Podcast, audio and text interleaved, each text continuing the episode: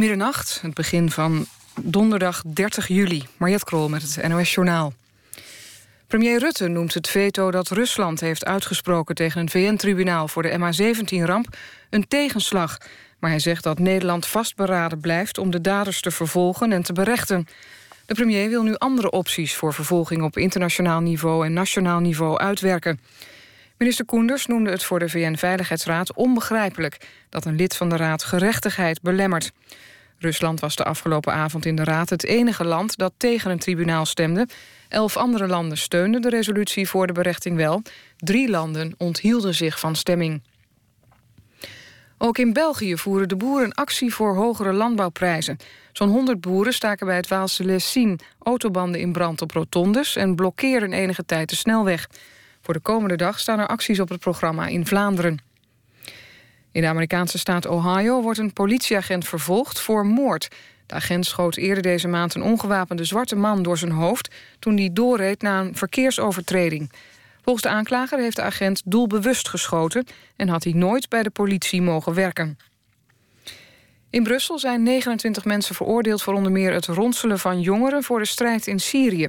Drie mannen kregen 20 jaar cel, onder wie het vermoedelijke brein achter de vereidelde terreuraanslag in Verviers. Een haat-imam uit Molenbeek kreeg 12 jaar cel.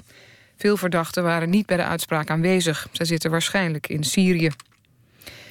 Nederlanders die naar Turkije gaan moeten extra alert zijn. Ze moeten vooral oppassen in Istanbul. De politie waarschuwt daarvoor mogelijke aanslagen in de metro... bij busstations en op andere druk bezochte plaatsen. Het Nederlandse ministerie van Buitenlandse Zaken... geeft er een extra waarschuwing voor. Ajax heeft in de derde voorronde van de Champions League... gelijk gespeeld tegen Rapid Wien. Het werd 2-2. De Amsterdammers stonden lange tijd op voorsprong... en Rapid speelde een tijd met 10 man... maar uiteindelijk maakte dat toch nog gelijk. Het weer, vooral in de kustprovincies, buien en flink wat wind. Vannacht een graad of 12. De komende dag opnieuw buien, afgewisseld met zon. Het wordt een graad of 18. Dit was het NOS Journaal. NPO Radio 1. VPRO. Nooit meer slapen.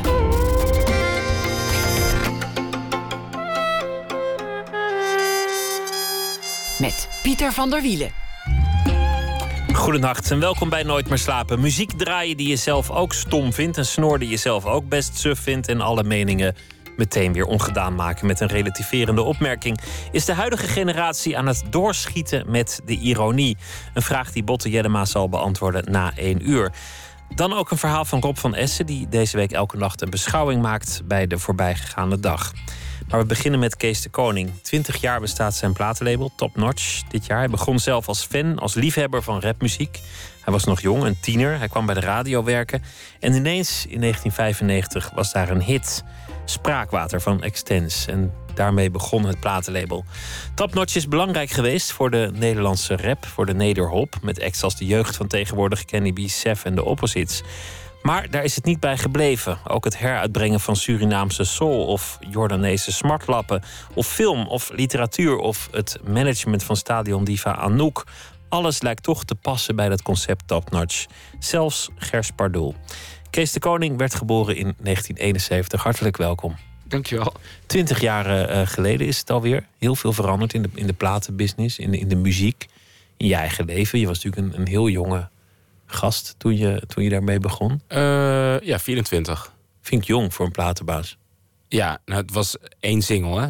20 jaar geleden. Het was niet een, een onderneming. Het was nog geen onderneming, dat, dat kwam pas later. Ja. Ben je nog steeds fan? Ja, zeker. Is dat nog steeds de essentie van wat je doet? Ik denk dat dat als er niet meer is, dat, het, dat ik dit niet uh, doe. Nee. Maar je bent niet meer fan van dezelfde muziek als toen. Dat, dat kan haast niet. Dat ontwikkelt. Uh, nou, vrees het wel eigenlijk. Ik, uh, ik luister nog heel veel dingen die ik toen ook luisterde. Ja. Welke eigenschap was het eigenlijk als je terugkijkt waardoor, waardoor dit allemaal kon gebeuren? Dat, dat een jongetje van 17 ineens bij de radio werkt en, en een jongetje van, van 24 ineens een, een organisatiebureau slash platenmaatschappij begint? Uh, dat weet ik niet. Ja, uh, ik denk dat ik heel naïef enthousiast was en dacht dat het uh, allemaal wel uh, ging lukken. Of zo, ik weet het niet. Ik, ik vind het ook een beetje het nou, op mijn 24e een plaat uitbrengen vind ik nog niet zo heftig. Ik vind het wel heftig dat ik op mijn 16e en 17e uh, op de nationale radio dingen ging doen. Of dat het eerste interview wat ik ooit deed werd uitgezonden op de radio en leidde tot een baan. Dat vind ik wel heftig, maar dat. Dat is piepjong, 17. Ja, maar misschien dat juist dat soort dingen je de arrogantie geven dat je denkt dat dat normaal is. Dat weet ik niet. Net zoals het eerste liedje wat ik uitbracht, uh, Spraakwaard, wat je net noemde, werd een top 10 hit. Dus misschien zijn dat soort, dat soort geluksfactoren aan het begin leiden tot een soort blind vertrouwen in jezelf dan. Hoe kwam de rapmuziek op je pad? Wat, uh, wat was het dat jou ineens een, een rapliefhebber maakte? Nou, ik luisterde daarvoor heel veel naar, uh, naar jazz. Ehm, en ik heb ook nog even saxofoon gespeeld. Um, maar dat was meer omdat ik heel graag met zo'n uh, saxofoonkoffer door het Vondelpark wilde lopen. Dat ik dat een hele goede look vond. Ziet er ook mooi uit, zo'n saxofoonkoffer. Vond ik ook. Het was een hoes van iCubic, geloof ik. Die had dan zo'n soort hoes, of zo'n koffer, en die wilde ik ook. En It is wel wie spring. Groene plaat, en dan, dan ligt hij onder een boom met die exact die plaat, vandaar het Vondelpark. Ja. Uh, maar dat lukte niet heel erg. Maar ik vond in ieder geval, ik was me gaan het verdiepen in, in, in, in, jazz en heel veel aan het lezen over die artiesten. En eigenlijk uh, heel erg geïnteresseerd in die tijd. En ik was ook, ik werkte toen ook in een boekwinkel. En ik was ook heel erg geïnteresseerd in bijvoorbeeld uh, Russische literatuur. En ook weer daar. Dus ik was altijd heel erg aan het verdiepen van oh, wat was dat voor periode? En dan had je een soort stromingen. En toen kwam ik, uh, uh, volgens mij was het de tweede klas of derde klas middelbare school. was een jongen, Dylan Hermelijn, mijn klas. En die vertelde heel veel over hip-hop. En die had eigenlijk hetzelfde soort gevoel kreeg ik daarbij. Alleen was dat dan nu. Uh, dus de vader vertelde over artiesten en allemaal ja, soort mythische verhalen of anekdotes. En hij had dan bandjes daarvan, van radio-uitzendingen uh, uit New York. En uh, ja, eigenlijk vanaf dat moment greep me dat. En toen ben ik naar. had in Amsterdam platenwinkel Rhythm Import en een andere platenwinkel Boeddhisk. En ben daarheen gegaan en op basis van hoezen ben ik platen gaan kopen. En, en en dat was dan waarschijnlijk de tijd van, van Run DMC, Public Enemy. Ja, de, was, de echte ouderwetse, goede, ja, mooie hip-hop van toen. Ja, 86 was meer dan. Het was inderdaad wel Public Enemy. En uh, artiesten als het weet ik veel, Just Eyes en uh, Booking Productions. Dat er allemaal wat, uh, ja, wat rauwer weer dan dat het nu is. Laatst was Sef een van jouw artiesten hier te gast. En die, die zei: er is eigenlijk iets ontstaan in Nederland. dat als iemand uit New York hier zou komen, niet eens meer als rap zou herkennen. Het is, het is een eigen genre. Het is iets wat hier bestaat, wat, wat van de Nederlandse bodem komt. Wat weliswaar beïnvloed is door alles, maar de nederhop is een heel eigen iets geworden. Ja, ik weet ook niet, die term nederhop is eh, op een gegeven moment... Uh, is bijna denigerend. Die gebruik ik zelf niet. Nee, dat, dat, dat, dat, dat, weet, dat weet niet of denigerend, maar ik bedoel, het is meer... Uh, het is wel zo dat er een soort eigen... Ik weet niet of het Nederlands is, want als je het over Stromae hebt dat is een sound die, die, die, die er ook wel heel, die ook weer heel Europees is. En die komt dan uit Luik, geloof ik. Uh, Brussel, ja, een voorstad van Brussel. Ja, nou, nee, dus dit, uh, ik denk zeker dat in Europa, en maar ik denk als je, maar als je in Afrika naar hip-hop gaat luisteren, zal dat ongetwijfeld ook weer een heel ander karakter hebben dan, dan in New York of dan in uh, Brussel of Amsterdam of Stockholm. Het, uh, dus ik denk dat dat niet per se uniek is voor Nederland. Wat was de eerste keer dat je dacht, dit werkt? Iets, iets dat uit Nederland komt en toch rap heet? Want in het begin was dat... De eerste keer dat ik uh, de demo, demo hoorde van Spraakwater van Extins... en ik denk dat dat ook een niet te onderschatte factor was... in mijn motivatie van dit moet lukken.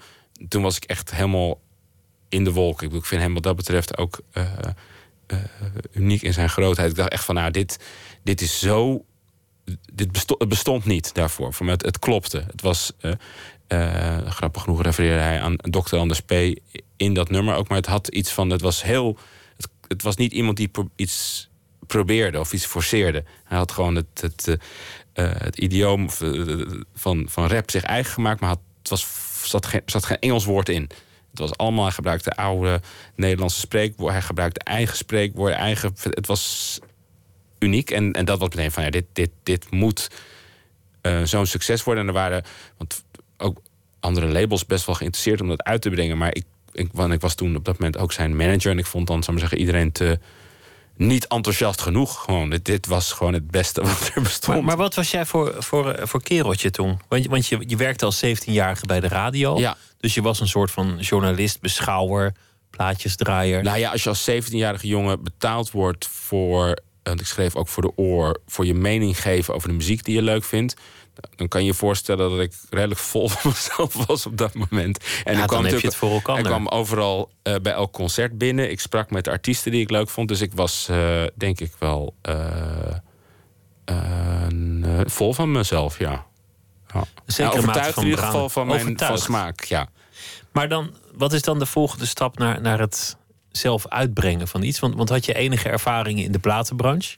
Nee, nul. En, eh, en er waren toen in die periode, ook bij die eerste single, waren er ook eh, eh, mensen die daarbij eh, hielpen, die daar wel ervaring in hadden. En ehm, in eerste instantie zou die dan onderdeel worden van dat bedrijf. Maar al snel vond ik die ook niet enthousiast genoeg.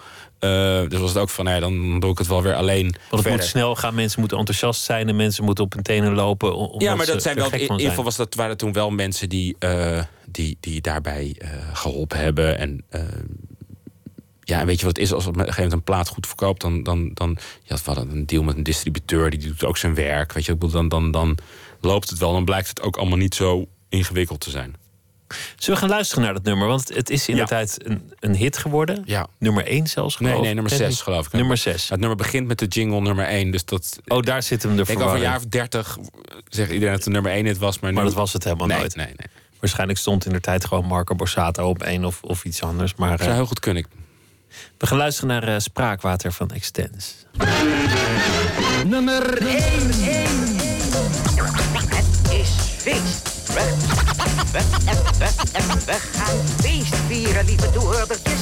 1, 2, oké vooruit dan. Ik breng de binnenlandse funk op verzoek. Die gaat erin als koek. Ik zet stoute rappers in de hoek. Want ik ben jullie meester, weet je nog, je wist ervan. Hip-hop is een vak en Extins is de vakman.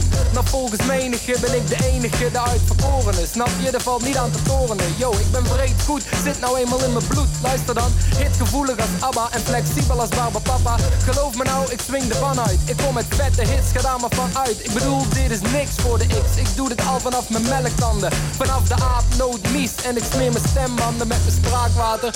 Nou, allemaal uit volle borst. Moet je horen. Machtige, krachtige, dokter Anders P-achtige. Rijms die je bijbelijven tot je tachtigste verjaardag. Klinken mooier dan de koor. Jouw Nederland is een en al oor. Voor deze klets major. Doorboor jouw geslotenheid met de openheid van een diafragma. Want je mag me, ik zeg maar zo, zeg maar niks. Ik ben de E-X-T-I-N-C-E. Ontdek mijn CD in je Discman op je tweewieler. Of op de Villa 65, cassettes in de vierwieler. Of driewieler, de E is overal. Heb je ook je buik vol van veel gescheer en weinig wol, dan drink je spraakwater. Ijskoud spraakwater, met kans op een Nederlandstalige katerdomme spraakwater. Hey yo, is ijs, ijs, ijs, ijskoud. Consumptie verplicht, hè? Je weet het, spraakwater. Ijskoud spraakwater. Je hebt een Nederlandstalige katerdomme spraakwater. Nou, allemaal uit volle borst. Spraakwater les de dorst. Proost. Rappers zien mijn rijms gewoon gebeuren. Want ik vertel in geuren en kleuren over alles wat ik mag bespeuren. Meisjes drillen met de billen, want dit is het geluid dat ze willen. Van Holland tot aan de Antillen wordt er geluisterd en gefluisterd over mij. Ik zweer het, mensen staan uren in de rij. Fans hebben alle kleuren van de regenboog. Extins kwam en de kijk- en luistercijfers schoten omhoog. Dus ik bedoel maar, houd je cool daar. Bekritiseer nooit te vroeg. Ik heb genoeg teksten voor de boek. Ik keek zag en overwon. En ik trakteer plattelandbewoner en Jantje Beton op spraakwater. Zo, en nu gaan we allemaal zingen. Piep, piep. Daarom zingen jullie niet. Ik kan helemaal niet zingen, alleen maar plaatsen. Ik weet je wel, spraakwater. Ijskoud spraakwater. Met kans op een Nederlandstalige katerdomme spraakwater. Hey yo, is ijs, ijs, ijs, ijskoud. Consumptie verplicht, hè? Je weet het, spraakwater. Ijskoud spraakwater. Je hebt gewoon een Nederlandstalige katerdomme spraakwater. Nou, allemaal uit volle borst. Spraakwater les de dorst. 1995 en ik kom, kom wederom om met mijn vocalen op de digitale schijf en blijf schrijven. De ABN vloeit uit mijn pen. De rapper Extins is wie ik ben en ik nader populariteit in looppas. Ik doe een danspas, ik pak de microfoon en breng de poëtische ten gehore. Ik ben geboren 1420 weken geleden en tot op heden nooit verloren. Is zo vreed, zo heet, de kaas loopt uit je soufflé. De media af toe als een bouvier, oei jee. Schrijvers verliezen al hun krachten, rappers veranderen, massaal van gedachten. Wachten de top van de nederhop, maar plaats me nooit in een hokje. Spraakwater, les de dorstens, drink je drankje, slik je slokje. Beetje bij beetje over een één teug. Ik ben het levende bewijs dat de jeugd deugt. Eén spraakwater, open ijskoud spraakwater. Met kans op een Nederlandstalige katerdomme spraakwater. Eyo is ijs, ijs, ijskoud. Consumptie verplicht, hè? En je weet het, spraakwater is ijskoud spraakwater. Je hebt gewoon een Nederlandstalige katerdomme spraakwater. Nou allemaal uit volle bos. Spraakwater, let de kost. Nog een keer, spraakwater. Ijskoud spraakwater. Je hebt een Nederlandstalige katerdomme spraakwater. Eyo is ijs, ijs, ijskoud. Consumptie verplicht en je weet het, spraakwater. Ijskoud spraakwater. Je hebt een Nederlandstalige katerdomme spraakwater. Nou allemaal uit volle bos. Spraakwater, les de kost. Punt. Extens, Spraakwater, Kees de Koning, platenbaas van Topnotch, eh, zit hier. Het is alle kanten op gegaan daarna met, eh, met het label. Dingen die schijnbaar hier niets mee van doen hebben, maar die op de een of andere manier toch passen bij wat Topnotch is. We gaan luisteren naar een fragment van iets wat je recent hebt gedaan. Ehm, Max Nijman, het is Soul uit Suriname. heel, heel mooi. We luisteren naar een stukje. Famiri,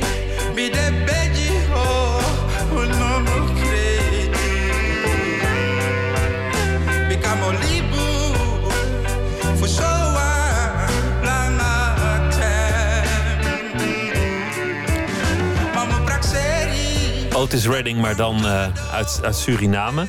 Dr. Anders P. Weer, weer iets totaal anders, maar jullie hebben zijn eh oeuvre heruitgebracht. Ja, samen met Neigen van Ditmar, met Vic van Rijt, eh, hebben we, wat is het nu weer, ik, vier jaar geleden, vijf jaar geleden dat gedaan, ja. We gaan luisteren naar een stukje Dr. Anders P.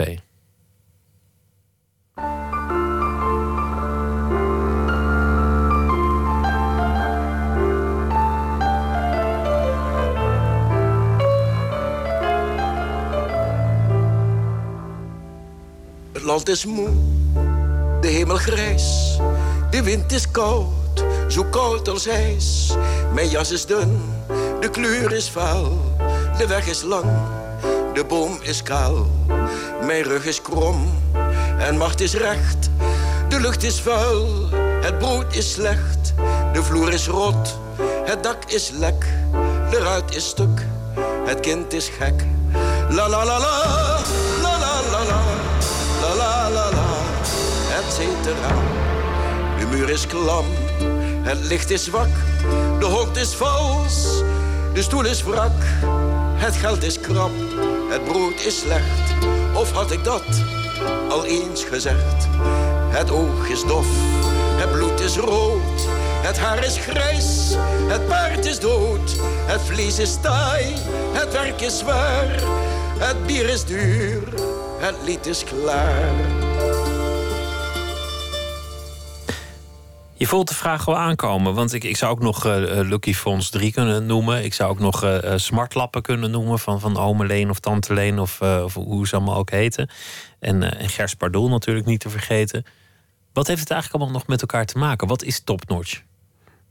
Nou, Gers Bedoel vind ik wel een beetje vreemde eend in de bijt. Want die maakt volgens mij gewoon hip-hop. Ehm, Maar, maar wel heel anders dan, dan de Opposites en, en Sef en, oh, dat weet ik niet. en de andere dingen. Volgens mij heeft Gers Bedoel... eh, zijn eerste hit was met Opposites en zijn derde hit was met Sef. Dus dat ligt redelijk dicht bij elkaar. we, we vergeten maar, Gers. Maar in ieder geval Dr. Anders P. eh, en eh, Surinaamse soul of andere... ja, ja, wat heeft dat met elkaar te maken? We hadden het hiervoor... De, de uitzending begon even over Rick Rubin... De, een van de oprichters van het label Def Jam. Ik vind dat een hele inspirerend persoon. Eh, die is, eh, Def Jam is een van de belangrijkste hip-hop labels, of misschien wel het belangrijkste hip-hop label ooit geweest. En die is op een gegeven moment daarmee gestopt. En die is een nieuw label begonnen, dat heet American Records. En die bracht daar naast gangsterrap en death metal ook nieuwe muziek van Johnny Cash of Neil Young op uit. En op een of andere manier klopte dat. Op een of andere manier wist hij in al die muziek eh, de, de, de, de rauwheid of de puurheid uit die artiesten te halen. En een soort verbinding te maken. In zijn geval, label heet niet voor niks American Recordings, denk ik heel erg van: dit is Amerikaanse muziek. En ik denk dat dat gevoel heb ik ook heel sterk van. Je is heel erg. Het is Nederlandse muziek, het is Nederlandse cultuur. Veel, veel Nederlandstalig uiteindelijk. allemaal Nederlandstalig Ja. of Surinaams. Ja, Eh, dat is dan de, de, grote uitzondering. Maar ja, daar, ehm, eh, op een soort manier voelt dat ook heel dichtbij. En voelt dat ook verbonden. En voelt dat ook als onderdeel van eh, onze cultuur. Ehm, en het zijn natuurlijk... Uiteindelijk is het weer heel erg een, een ego-ding. Het zijn allemaal bouwstenen uit mijn leven... en uit mijn muzikale smaak of ontwikkeling... ehm, die ik probeer tot een soort logische eenheid te maken. Ehm, en voor mij voelt het heel logisch. Voor mij klopt het allemaal. En Een soort tegendraadsheid schijnt er ook in het, in het top-notch gevoel toch wel bij te horen. ja, nou, het zit niet Buiten zoveel, er zit niet zoveel tegendraadsheid per se in de muziek van Max Nijman. ehm, als wel als een soort van. ehm, ook daar weer, toen ik dat. eh, het was meer dat ik zelf op zoek was naar muziek die ik eh, gehoord had in mijn jeugd. En ik dacht, oh ja, waarom, oh ja, waarom eh, ik wil wel eens een goede Surinaamse muziekverzamelaar hebben. En ik kon dat niet vinden. En dat irriteerde mij dat ik dat niet kon vinden. En ik vond dat eigenlijk een beetje raar en, en, en onredelijk dat dat niet bestond. En waarom was die muziek, die was dan toch ooit uitgebracht? En waarom is het dan niet op cd? Of waarom is het niet op Spotify? En dan ga je graven en ontdek je dingen. En denk je van, ja, maar dit moet mensen horen. Dat moeten mensen kennen. En dan ontmoet je bijvoorbeeld zo'n artiest als Max Nijman. Die ja, zich eigenlijk ook afvraagt waarom hij zijn eigen muziek niet meer kan vinden of kopen. En eh, van daaruit ontstaat. En dan krijg je weer, hoor je anekdotes van hem of van eh Travassi of Oscar Harris of allemaal mensen. En dan denk je van wauw, wat een mooi, wat een mooie verhalen. En wat, wat raar dat er geen plek is. eh, waarom, waarom horen we dat niet op de radio? Waarom lees ik daar niet over in kranten? Of in, waarom heeft niemand het hier over? En dan denk ik, nou dan moet dat. En dan En zoals ik dat Rick, doen. Rick Rubin zegt American Recordings. Of het nou gaat Ja. om Neil Diamond, Slayer of Johnny Cash of, of Run DMC. Het is allemaal Amerikaans. Ja. Surinaamse muziek hoort natuurlijk heel erg bij de Nederlandse ontwikkeling. Het is iets wat je, wat je altijd wel ergens gehoord zult hebben. Het, het, het Ja. hoort toch bij het Nederlands klankbeeld. Ja. Nee, dat voor, voor in ieder geval als je in een grote stad bent opgegroeid, denk ik. Ik weet het niet. Ik vind sowieso dat hele wij-zij-denken altijd heel ingewikkeld. Eh, dus ja, voor mij hoort dat erbij. Bij het leven in, in Nederland, in, in een Ja, stad, in, ja, in Amsterdam. Twintig jaar geleden eh, kochten mensen nog cd's. En, eh, wie de meeste cd's verkocht, die kwam op nummer 1 in de top 40. Er is enorm veel veranderd.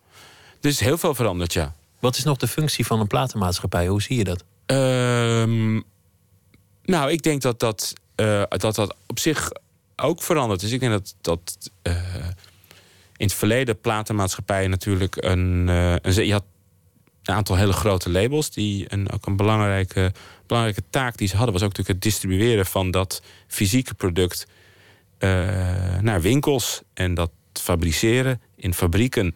En, ehm, en daarmee hadden ze natuurlijk ook... Ja, Ehm, die winkels vonden het ook wel prettig om maar met een paar labels zaken te doen. Dus dat, dat was een redelijk gesloten circuit. De radiostations vonden het ook wel prettig dat er maar een paar mensen van bepaalde labels kwamen. Er was een, denk ik drie pijlers die bepaalden wat er succesvol was. Dat waren de, de labels die, die zeggen, geld gingen investeren in een artiest. En zeiden, want het kostte nogal wat om een plaat te maken. Dat ging toch om En alle promotie en nou ja, videoclips ging en al, eh, om, alles om erbij. heel veel geld. Eh, dus die maakte een selectie tussen al die mensen die muziek maakten. Van nou, jij wel, en jij niet en jij wel.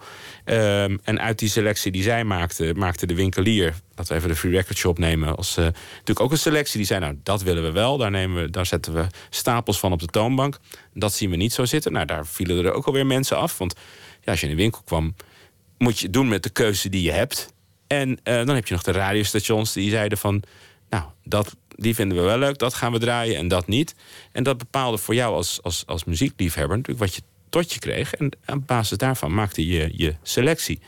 Nou, dat hele systeem is totaal opgefokt. Ja, want je, je hebt Want Spotify, iedereen- je, je hebt, je hebt en niet alleen, je kan, je kan thuis muziek maken. Je, hoeft geen, je hebt geen studio meer nodig. Dus Het kost niet meer zoveel om Ah, iets te dus maken. het gaat om talent. Iedereen die muziek kan maken, wil maken, kan dat thuis maken. Ik kan zelfs thuis eh, dat uploaden en een, met een creditcard op, op iTunes en Spotify krijgen. En heeft zijn distributie onder controle. En eh, kan op YouTube misschien een clipje maken en kan zichzelf gaan promoten. Dus al deze drie partijen zijn, in, want ik zeg dat ze niet meer belangrijk zijn, maar hun ja, ze zijn niet meer de belangrijkste partij. Dus dat betekent ook dat er heel veel bullshit uitkomt. Laten we dat wel vooropstellen, dat iedereen dat kan. Maar het heeft het helemaal. Het gaat veel meer over creativiteit. Dus niet alleen creativiteit in muziek maken, maar ook de creativiteit in hoe je jezelf promoot en hoe je jezelf onder de aandacht brengt. Maar je bent dus eigenlijk een platenbaas die vindt dat het goed is dat de platenmaatschappijen niet meer zo belangrijk zijn. Nee, ik zeg niet dat ze niet zo belangrijk zijn. Ik zeg dat de distributie niet zo belangrijk is. Oké. Ik zeg niet dat de platenmaatschappijen niet zo belangrijk zijn. Want uiteindelijk je bereidheid om je tijd en je energie en je creativiteit en ook geld te willen investeren in, in, in creatieve mensen. En zeggen ik, ik wil met jou aan de slag. Dat is blijkbaar nog steeds waardevol. Tenminste, er zijn nog steeds mensen die. eh, waar ik mee samenwerk. Ik, ik, heb niet het gevoel dat, dat, dat mijn rol overbodig is. Maar er is, je, je lijkt wel heel positief, toch? Al met al over, over de ontwikkeling. Het is, maar het is toch een fantastische ontwikkeling. Laten we even redeneren vanuit de liefhebber. Want uiteindelijk gaat het erom en zijn we allemaal dat in eerste instantie. Ik hoef als liefhebber dus ook niet meer de deur uit. Ik wil nu, we hadden het hiervoor over I Quebec net even. Over die plaat waarvan ik de titel eh, vergeten ben. Als ik die in het verleden zou willen luisteren, dan zou ik eh, eh, twintig minuten door de regen moeten fietsen. En dan hopen dat die ze waar ik kom, dat ze en- hebben. Nu kan ik gewoon, nadat jij dat gezegd hebt, kan ik op Spotify kijken of hij daar staat. En ik kan hem gaan luisteren. Als ik, hem fysiek wil, heb- spring, heette als ik hem fysiek wil hebben, kan ik ook nog even op een of andere website kijken. En ik kan hem op CD kopen. Ik kan zelfs op zoek gaan, is hij nog ergens ehm, vintage op vinyl te verkrijgen. Ik kan alles doen en ik kan in deze stoel blijven zitten terwijl ik dat aan het doen ben. Hoe heerlijk, wat fijn. Al deze, eh, al, dit alles staat tot mijn beschikking. Dus ik vind dat perfect. Dus het is voor de liefhebber fantastisch. En voor de maker fantastisch. Alleen de distributiepartijen en de tussenhandel. Die hebben wat. Ja, voor hun was het wat minder. Maar goed, ja, dan ja, deal with it. Maar hoe zie je dan je rol? Wat, wat is de, de platenbaas nu? Ehm, nou ja, ik denk dat dat net als een uitgever in de boekenwereld of een producent in de filmindustrie. Ehm, ik denk dat ik zie mijn rol niet als een distributeur. Ik zie mijn rol niet als iemand die schijfjes perst. Ik zie mijn rol als iemand die hopelijk een, voor een creatief persoon de voorwaarden kan creëren waarin hij zijn beste werk kan doen. En dat kan zijn door investeren, dat kan zijn door meedenken, dat kan zijn door eh, prikkelen. eh, dat kan zijn door promoten. Dat kan op allerlei verschillende manieren. Dat kan ook al die manieren bij elkaar te zijn. Dat hoop ik, dat weet ik niet. Ik ga Dus er- een, een beetje producer, een beetje talent scout, een beetje eh A&R manager. Eigenlijk iemand die het talent opraapt. Ik misschien denk een klein dat bo- beetje opvijzelt. Ja, I guess. Ik weet het ook niet. Ik bedoel, ik... ik Je bent daarin ook eigenlijk een beetje zoekende. Nee, ik vind het heel leuk wat ik doe. Ik Ja? ben maar niet zoeken. Ik doe gewoon wat ik leuk vind. Dus zolang mensen het leuk vinden om met mij dat te doen, vind ik het een prima verhaal. Maar ik ben niet een soort. Ik heb niet een soort eh, businessplan van dit is wie we zijn en dit is wat we kunnen. Ik doe wat ik moet doen om. En ik, ik, ik spiegel mij nog steeds aan de labels. eh, zoals een American Recordings of een Def Jam of een Stax of een Blue Note. Want ik vind het ook leuk om dat het label een soort karakter heeft. Dat een artiest misschien ook wel denkt: oh ja, daar wil ik wel bij. En, en misschien ook, ook voor de, de, de liefhebber. Die uiteindelijk denkt... ik zou net iets eerder een plaat kopen van Blue Note... want dat is een gevoel Ja, wie weet heeft, is, dat mij aanspreekt. bestaat het effect ook na twintig jaar. Dat, dat, ik hoop dat er mensen zijn die denken... oké, ja, die Dr. P. nog nooit van gehoord... maar eh, Topnotch doet dat. Misschien vind ik dat wel leuk. Dat kan. Ik denk dat dat een hele kleine groep is. Maar het zal best kunnen dat er mensen zijn die daardoor geprikkeld zijn... en denken, oh, ik vind het wel interessant of zo. En die zijn dan soms teleurgesteld en denken... nou, die mensen zijn helemaal gek daar. En soms denken ze, oh, dat had ik anders niet ontdekt. Ik hoop dat, ik weet het niet. Ik heb daar nog nooit eh, onderzoek naar gedaan. De, de verhouding tussen, tussen platenbaas en artiest. De, de- in, in, de, in de muziekgeschiedenis er zijn alle variaties denkbaar. Ja. De, de, de, de schoft. De, de man die een, een act bedacht. Als een Malcolm McLaren met de Sex Pistols. Die gewoon een, concept Mhm. neerlegde. Ehm, maar ook de coach, de beste vriend. De, kan allerlei kanten opgaan. Ja. Welke rol zie je daarin? het Ik denk dat jezelf? heel erg afhangt aan wie je dat vraagt, hoe dat is. Verschilt per artiest. Ja, dat denk ik wel. Ja. Wat ik hoor van, van de artiest is eigenlijk dat jij zo min mogelijk probeert iets aan te tasten. Mhm. Je bent niet iemand die zegt van verander je kapsel of ga eens, eh, ga eens naar een, een, een stijlcoach of, of verander dit aan je muziek. Je probeert eigenlijk juist wat, je- wat je aanvankelijk aanspreekt te bewaren. Ja, ja en d- d- denk het, ja. Want dat is. eh, en zelfs te voorkomen dat iemand. Het is natuurlijk een heel moeilijk vak, hè? Ehm, vaak denken we, artiesten die, die. Het is heel moeilijk als je eh, geen succes hebt, want dan word je onzeker. Want dan denk je, als artiest zijn, is Ik doe iets verkeerd, het doe ik, wil niet. dit, mensen willen dit niet. Is dit wel goed? Is het wel leuk? Ehm, maar als je succes hebt, is het ook heel kloten. Want dan denk je, dit wil ik vasthouden. En dan ga je denken, ja, maar mensen vonden dit liedje leuk. Maar dus moet ik meer van dit soort liedjes gaan maken. En dan raak je ook misschien wel een beetje jezelf daarin kwijt. En ehm, dus ik vind het altijd voor mezelf, en dat, dat heb ik maar achteraf gelezen, maar belangrijk, wat, mij aanspreekt in eerste instantie in een artiest, dan denk ik van ja, dat zijn de soort van. eh, dat, is de essentie van wie hij of zij is. En dat, dat moet zich wel ontwikkelen, maar dat moet nooit, moet nooit uit balans raken of zo. Dus dat, dat vind ik zeker belangrijk. En, ehm, en ik ben daarin. Daarom is rela- elke relatie anders. Ik ben daarin wel. Ik bied het altijd aan. Ik zeg van als je advies wil of als je mijn mening wil, dan moet je het vragen. Maar ik ga me niet. Uiteindelijk is het your call.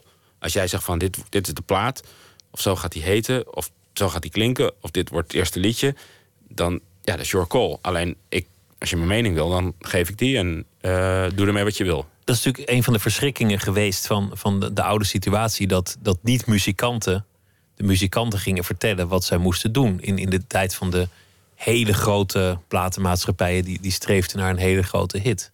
Ja, nou, en ik denk dat iedereen streeft naar een grote hit. Want ik denk dat heel veel muzikanten ook heel graag een grote hit willen hoor. Ehm, dus ik, ik, ik wil ook wel een beetje waken voor het soort van eh, de evil platenmensen. Want die hebben uiteindelijk heel veel van die mensen die we nu afschilderen als een soort van nare schoften. Demonen, ja. Die hebben wel. Eh, heel veel hebben wel durven investeren eh, jarenlang en tijd en energie in artiesten totdat die hit kwam. En alleen het, het, het systeem was toen anders. En, ehm, maar het is niet zo zwart-wit, denk ik altijd. En het is ook niet zo dat, ehm, dat die mensen per definitie geen, niet het beste voor hadden of niet het beste idee hadden. En het is ook niet zo dat artiesten allemaal geen hit willen en alleen maar creatief het mooiste willen maken. Het is ook een beetje een. Het is ook een beetje rock'n'roll mythologie. Het is, een, ja, maar het is ook een weird vak gewoon, überhaupt. Ik bedoel, het feit dat Ja, jij, want- want jij hoe- op een podium gaat staan en gaat zingen over wat je voelt of denkt... en dat allemaal mensen daar naar jou staan te staren... is natuurlijk, dat kan niet, dat is niet... Ik moet er niet aan denken. Het lijkt mij vrij intens of zo. Dus dat, dat, dus, maar dat is het leuke er ook aan. Dat Maar jouw eigen vak is ook best weird, nu ik erover nadenk. Want, Eh. want hoe weet jij wat goed is? Hoe, hoe, hoe vind jij de artiesten? Waar, waar, waar, eh, begint het? Want wanneer ga je dat met is- iemand in nee, zee? dat is nu ook heel erg veranderd natuurlijk. Je hebt nu door al die tools op internet... Er zijn natuurlijk heel veel, wat ik net al schets... iedereen, mensen gaan in hun slaapkamer...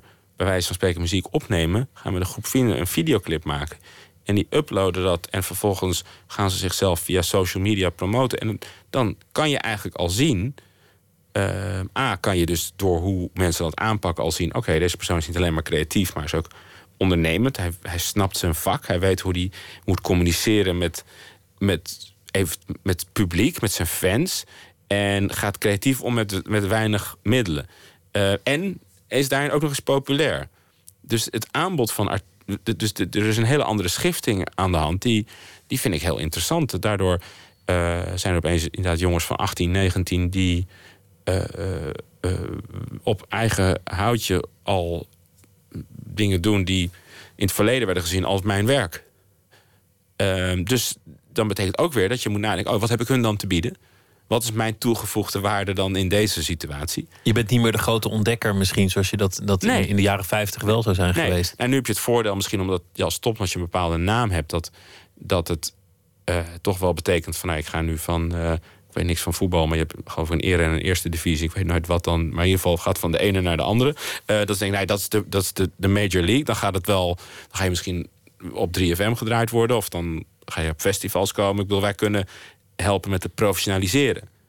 Maar uiteindelijk, en wat ik de essentie vind van goede muziek maken en eh, de fans, de liefhebber, dat, die, die, daar gaat het om. De, de rest is ruis. Radio is ruis, festival. Al die andere dingen zijn mensen die profiteren van die relatie tussen muzikanten en, en luisteraars. Maar je bent wel heel goed in de ruis. Want, want een, een van jouw talenten, wat iedereen zegt, is dat je precies weet wat een artiest moet doen om, de, om, om het publiek te bereiken en om het goede publiek te bereiken. Nee, dat is onzin. Hoe bedoel je?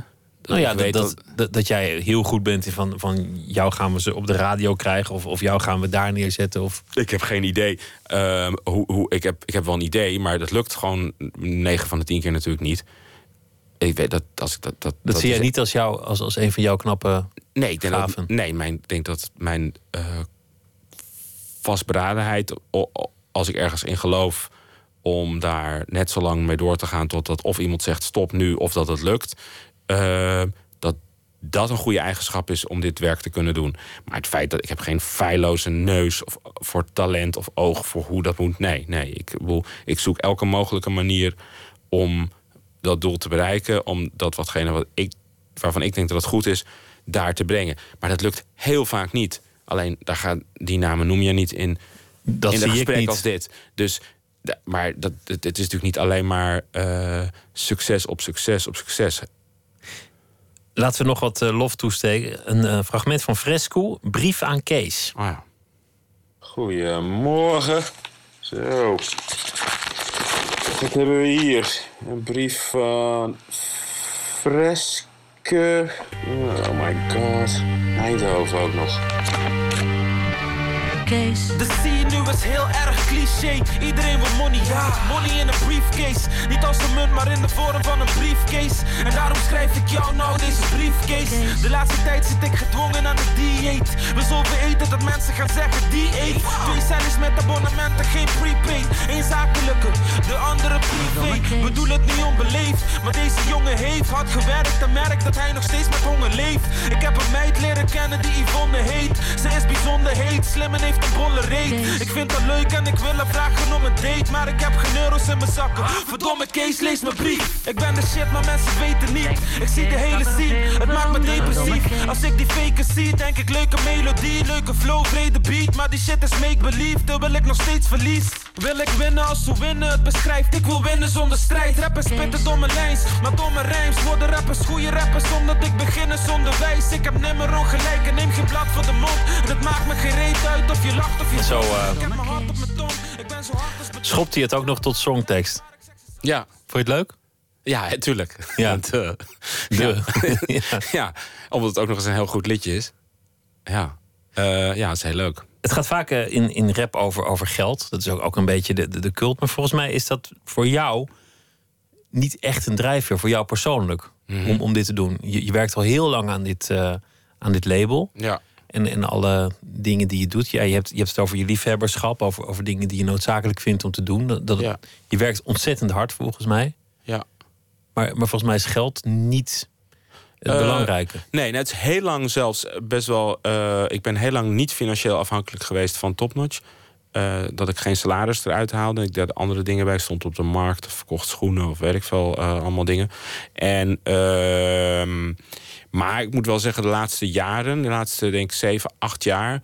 eh, is het echt een bedrijf geworden en werken er ook mensen. Dus ben je ook verantwoordelijk? Ben je verantwoordelijk. En heb ik ook, ehm, ben ik er wel meer mee bezig om. ehm, omdat het geeft ook een onafhankelijkheid die ik heel prettig vind. Dus op het moment dat, dat je eh, daarvoor toch heel vaak is van ja, het is erop of eronder. Dat je ook dus eh, risico's kan nemen die enigszins onverantwoord zijn. Puur omdat je denkt van ik wil dit, of ik vind dit goed, of ik vind het op lange termijn goed. Ehm, noem bijvoorbeeld, we hebben volgens mij is dat vorig jaar. eh, ja, eh, het boek van Ed van der Elske, een fotoboek Amsterdam, opnieuw uitgebracht. En eh, dat wilde ik, want ik vond dat een heel mooi fotoboek. En ik had dat het eerste fotoboek wat ik kocht. En ik heb heel veel naar gekeken, omdat het heel veel was verteld over Amsterdamse subculturen in de jaren 40, 50, 60. En ik vond. En. ehm, maar ja, het moest het allemaal, eh, was allemaal veel duurder en ingewikkelder dan ik dacht. En ik had het nooit een fotoboek uitgegeven. En ja, eigenlijk van tevoren, papier was het ja, dit, dit wordt gewoon een, eh, een.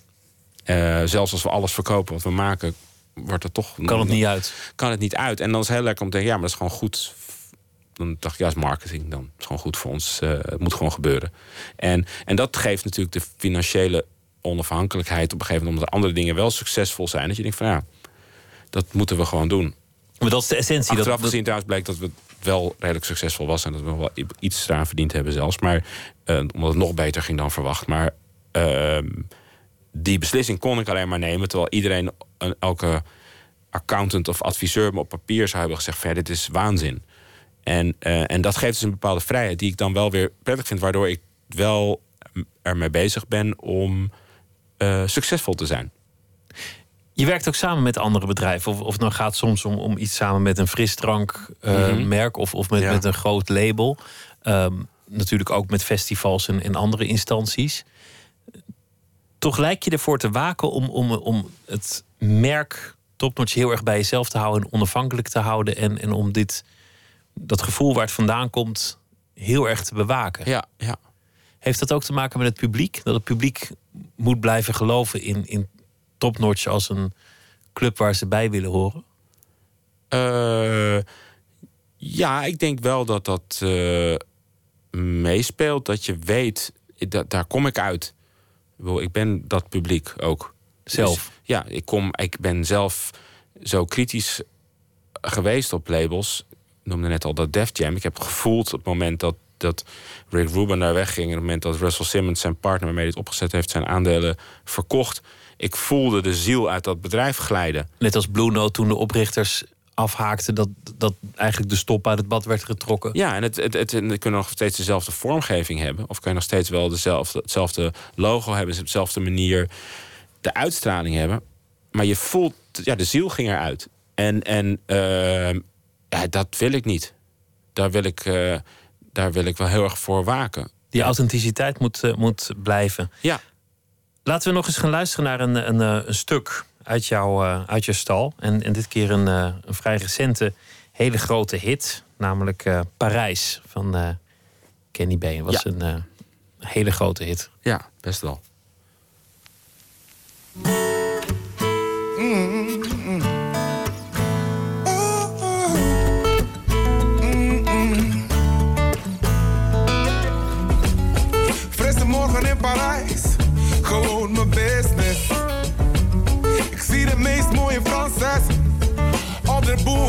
Hakken en ik weet niet wat ik mon amour, mademoiselle tu es très belle. Je suis néerlandaise. Oh, je parle un petit peu français. En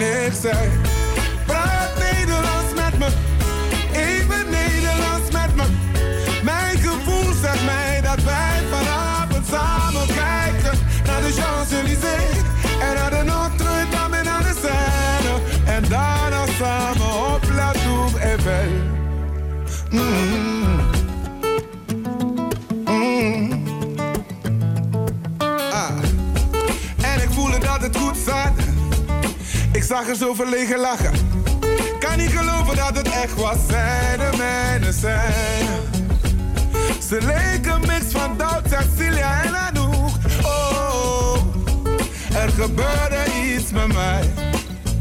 Toen zij zei, je suis Nederlands.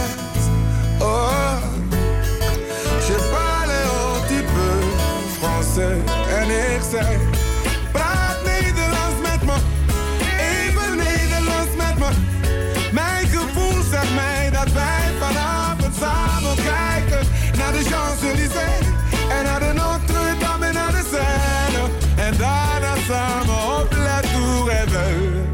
Oh.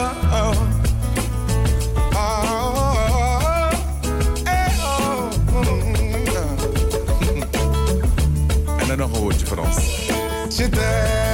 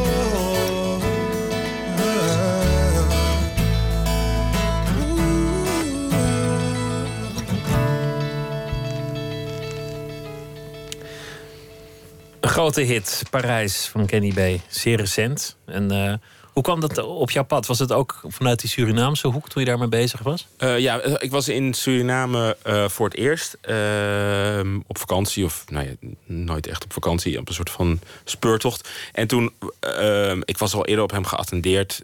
ehm, maar toen daar in Suriname merkte ik hoe krankzinnig populair hij was. Dus op elk radiostation kwamen er steeds wel liedjes van hem voorbij.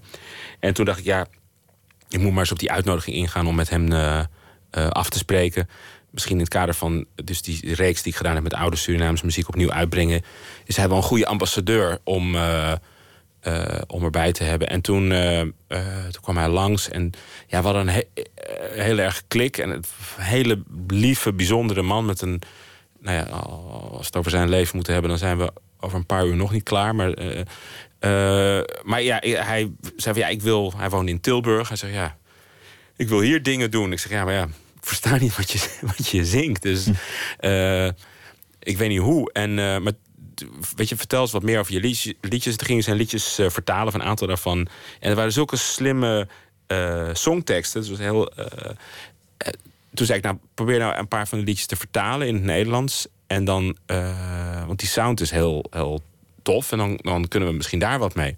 En toen stuurde hij drie maanden later stuurde hij, eh, eh, een mail met eh, drie nieuwe liedjes. Van ja, ik heb, ik heb inderdaad niet vertaald, maar ik heb nieuwe liedjes geschreven. Daar was dit er één van. En dat is nu, nou, net iets meer dan een jaar geleden. En toen, toen ik kreeg binnen, ik was helemaal in de wolk. Ik zei van ja, je bent gek, weet je, je bent zo goed. Dit moeten we gewoon uitbrengen. En toen had ik wel stiekem zoiets van, ja, dit, is, dit kan zo'n grote, vooral bij dit liedje inderdaad, van dit kan zo'n grote hit zijn. Hij had nog een ander liedje geschreven waar ik heel erg eh, van onder de indruk was. En het is later eh, opgenomen door eh, Guus Meeuwis. is ook gewoon een raar verhaal. En op het moment dat dit op één stond, werd hij in Tilburgse huis uitgezet. Eh, de huur niet meer kon betalen, bij wijze van spreken. En nou ja, En ineens is daar die, die, dat moment. die, ja. die grote hit. Ja. Intussen ehm, doe je ook al aardig wat jaartjes het management van, van Anouk. Ja. Iets wat ook op je pad is gekomen. Ja. Wat, wat eigenlijk in bepaald opzicht vrij ver van Topnotch afstaat. Al was het maar vanwege de schaal. De, de, de, de zalen waarin ze speelt. Ja, de, ja, de, ja, de, is- de evenementen die zij doet. Ja, dat is ook wel het enige. Want ik bedoel, qua mentaliteit eh, eh, liggen Anouk en ik heel dicht bij elkaar. Denk ik. Dus Omdat, omdat zij eigenlijk vrij onverstoorbaar is in, in wat ze doet, artistiek. absoluut, ja. Ja, zij, zij doet echt gewoon wat ze zelf wil. En, en, en... Een gezonde Haagse mentaliteit op dat. Ja, eh, ja, ik, weet- heb heb maar gewoon gedreven door van, eh, om mooie dingen te maken. En, en, en helemaal niet bezig met waar ik net over had. Van, oh, wat zal het publiek hiervan vinden? Of zit in, dit, hij heeft gewoon een soort, soort pure drive om gewoon zoveel Maar mogelijk... jullie, jullie samenwerking lijkt op een afstand heel goed te werken. Jullie zijn, eh, Dat doet het ook, ja. Het werkt fantastisch, ja. jullie zijn altijd erbij, allebei. Ik bedoel, Ja. jij gaat mee als er een optreden is of, of, of een interview of wat dan ook. Ja. Je, je, je zorgt dat je in de buurt bent, maar jullie, jullie schijnen elkaar aan te voelen op de een of andere manier. Ja, dat gaat heel goed. Nee, dat, en dat, gaat, dat werkt ook twee kanten op. Ik bedoel, eh, eh, ik heb ook heel veel aan haar eh, met de dingen die ik doe. Dus dat, dat, dat is heel leuk. Zoiets als inderdaad Scanny B, dat laat ik haar dan als een van de eerste horen of zo. En, zij vindt het, en haar enthousiasme geeft mij ook, oh ja, het is echt wel heel tof. Haar oren gebruik je eigenlijk, haar muzikale Ja, soms wel, ja. ja. antenne. Ik probeer mijn hand niet te overspelen. Jij, je, ehm, je zei in het begin dat, je een jongen met brani was, die, die als 17-jarige eh, vanuit liefde voor de muziek bij de radio eh, terecht kwam. Je leven is natuurlijk enorm ontwikkeld sindsdien. Zou buitengewoon raar zijn als dat, als dat niet het geval was. Een van de dingen is dat je inmiddels vader bent, een gezin hebt, eh, de stad uit bent gegaan, de stad weer in bent gekomen. Een van jouw kinderen is eh, ziek geweest, een tijdje. Mhm. Een, een, eh, een vorm van nierkanker. Dat is goed gegaan. Mhm. Dat, dat moet enorm veel veranderd hebben in jou. Ja, ik jouw me een beetje waar komt deze informatie opeens vandaan. Eh, iets veranderd in mijn houding? Ja, zeker. Ja. Want, want, want, zoals je net zegt, van, ik, je hebt het eigenlijk de hele tijd over dingen die, die waarde hebben. Of, of Ja. waar het je eigenlijk om gaat. Het is Ja. best wel, ehm, is best wel een manier om in je bedrijf te staan en in het leven die heel, heel erg over de essentie gaat. Ja, ja. Eh, ja, dat, ik moet heel eerlijk zeggen dat je me een klein beetje overvalt daarmee. En, en ik ook niet zo 1, 2, 3. Dat, over, dat, dat is heel ingrijpend en dat is heel heftig om dat mee te maken. Dat zit in mijn leef in mijn brein in een heel ander spectrum. Want als we over werk praten, dan is dat. Je hebt het nu over je zaken en dan, en dan komt ineens dit. Nee, bedoel ik, dus Ja. dat, dat, is, dat, is, dat is natuurlijk wat, wat puurder en wat dichterbij. En dan, dan vervalt dus al het andere niet zo relevant. Wat ik, waar ik maar toch meteen aan moet denken, is dat vooral waar hij nu is. eh, want inmiddels wordt hij eh, over eh, twee weken dertien. En ehm, eh, heeft hij mij, eh, waar ik verder niet over uit kan wijden, maar eh, eh, eh, een paar maanden geleden een, een van de beste zakelijke adviezen ooit gegeven. Die, eh, eh, waar ik heel erg van onder de indruk was. Dus hij, hij is heel erg. Hij heeft ook gezegd dat hij heel graag dus ehm, dit wil doen wat ik doe. En dat hij, wat ik heel beangstigend vond toen dat voor het eerst zei. Ik denk, ja, dat, dat vind ik altijd heel zielig als kinderen dan dat willen wat hun vader doet. Maar dan hij heeft een enorme interesse daarin. En net toen we het bijvoorbeeld hadden in het gesprek over dat de ziel uit een bedrijf gaat, omdat je op een gegeven moment, ja, er zat me denk, oh ja, maar ik vind dat bijna een leuke gedachte dat hij misschien wel, ik vind dat, ik moest er eerst aan wennen, ik vind het eigenlijk nu wel een hele mooie gedachte dat hij daar misschien wel mee verder gaat, omdat hij al, hij is vanaf jongs af aan best wel geïnteresseerd in wat ik doe. En eh, toevallig, vertelde mijn vrouw vanmiddag dat hij gisteren in een gesprek toen iemand allemaal vragen stelde over hoe ik dan bepaalde beslissingen nam aan haar. Zei zelf, ik heb geen idee. En hij op alles antwoord wist en wist hoe- eh, hoe dat ging. Dus dat vind ik heel, heel bijzonder en heel waardevol en, ehm, eh, en, en leuk. En zo komt dat misschien dan weer samen. Een soort Eh, familiebedrijf zou het misschien ja. ooit. Maar, Ja. maar, je, je loopt ver op zaken vooruit. Nee, maar ik vind dat wel heel. Nee, uiteraard. Ik vind het ook heel fijn. nog steeds fijn vinden als hij gewoon dierenarts wordt. Maar. ehm, ehm, dus ja, wat zoiets met je doet, dat ha- haalt in ieder geval eh, alle. ehm, ja, dat, nou, ik denk dat voor iedereen geldt. Dat, dat haalt eh, de eh, aarde onder je voeten vandaan. Dus dan, dan is dit alles me niet meer zo relevant. En, maar als ik eerlijk ben, als alles weer goed gaat, dan ga je ook weer door in het leven. Je- En dan is dat ook zo weer terug. Dat, dat, dat je, de- Nee, je kan ook naar. naar nee, nogmaals, ik, ik vind het. Ik praat er eigenlijk nooit over. Ik vind het op zich ook wel weer weird. Maar het gaat natuurlijk ook meer om je relatie met, zo, met hem. Je gaat hem ook niet behandelen als van. Oh, ja, maar je had er ook niet kunnen zijn. Ik bedoel, ik hij kan moet me gewoon, voorstellen dat hij je- moet dat ook je- gewoon zijn kamer opruimen en normaal doen. En hij heeft Ja, ook geen tuurlijk. vrijbrief nu van ja, die shit is over. En eh, ja, je bent er gewoon. Dus. eh, Maar ik, ik- wat, wat ik interessant vind is dat eh, de mensen met wie jij werkt, die omschrijven jou als iemand die ontzettend hard werkt, ontzettend druk is, Mhm. enorm energiek is, altijd op, op vijf borden aan het schaken als het ware. Maar dat je ook een kant hebt die juist heel rustig is, heel trouw, maar ook, Mhm. ook eigenlijk letterlijk gesteld op, op rust. Van, van eh, nou ja, een, een- maand in Zweden zitten.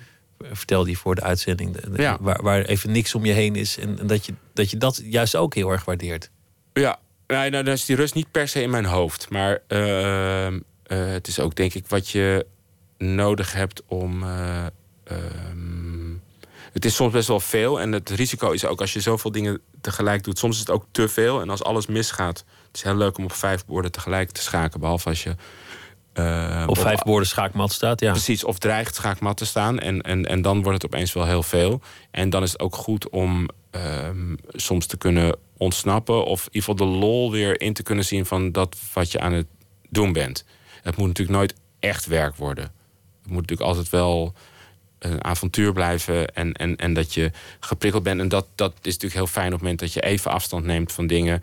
Ehm, en dat is ook het voordeel als je geen baas hebt eh, waar je voor werkt. Dus dat je ook kan zeggen: ah, hey, fuck it, ik ga vandaag toch niet al die afspraken doen. ga het in mijn agenda Ik staan. ga mijn agenda en, even en, en, en ik, ik ga, eh, ik, dat kan niet. Of ik, er zijn andere dingen aan de hand. Of ik, eh, ik ga niks doen. Of ik ga, ik ga, ik ga boeken kopen. Of, of, of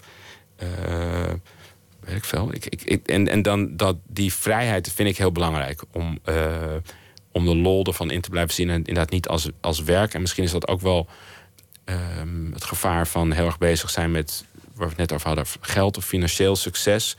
Want ik, ik ben...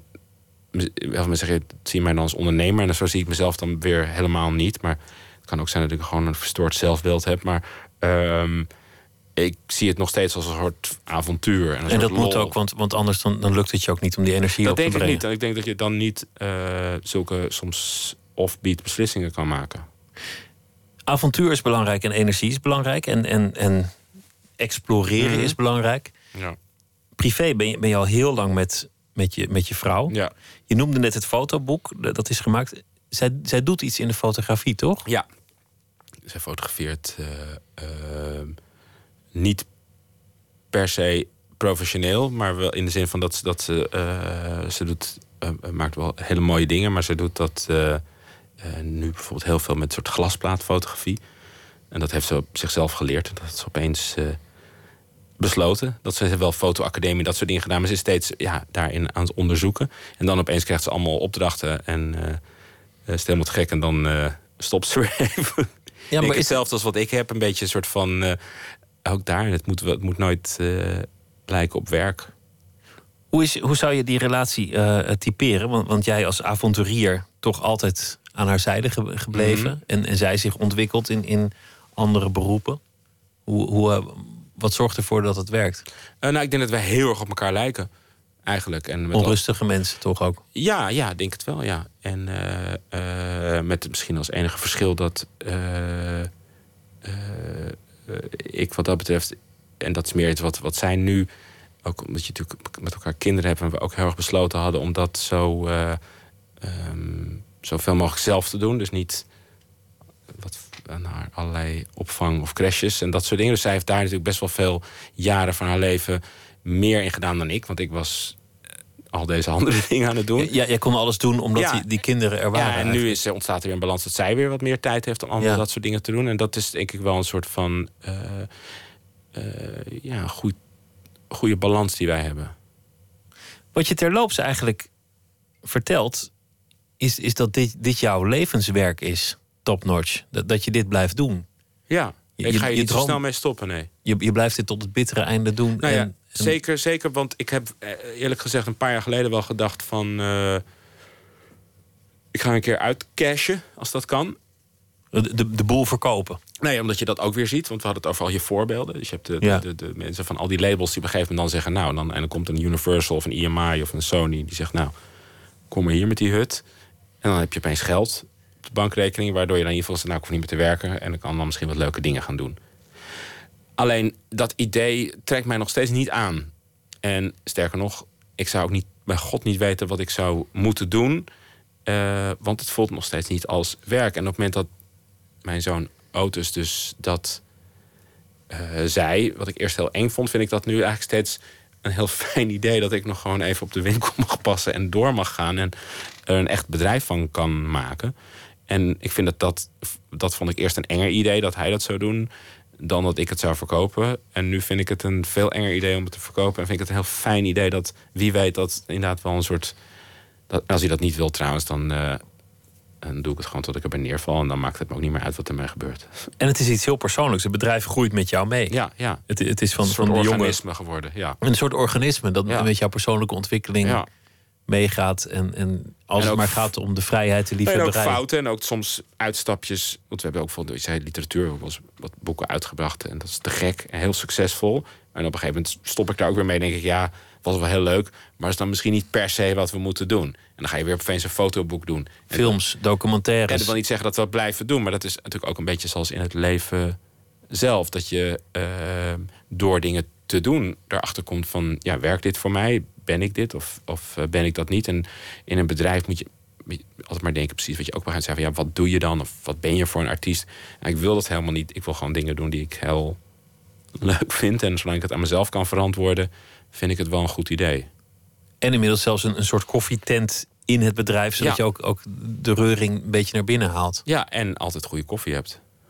Want, je, want je bent ook een fundamentalist als het gaat over koffie. Ik ben sowieso een fundamentalist. En eh, ook over koffie, ja. ja. Dank dat je te gast wilde zijn. En eh, heel veel plezier. Vooral met alles wat je, wat je verder gaat doen. Kees de Koning, dankjewel. Zometeen gaan we verder gaan we het hebben over de ironie van de nieuwe generatie. Is dat aan het doorschieten en is dat wel zo typerend voor die nieuwe generatie? Een eh, bijdrage, een eh, lange bijdrage van uh, Botte Jellema... die daar een documentaire over heeft gemaakt. Rob van Essen schrijft een beschouwing bij de afgelopen dag... en die zal die zometeen voordragen. Twitter, het VPRO NMS of de mail nooit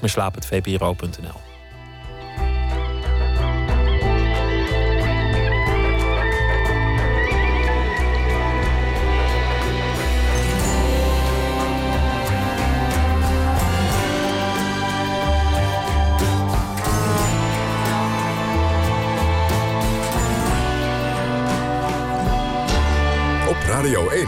Het nieuws van alle kanten.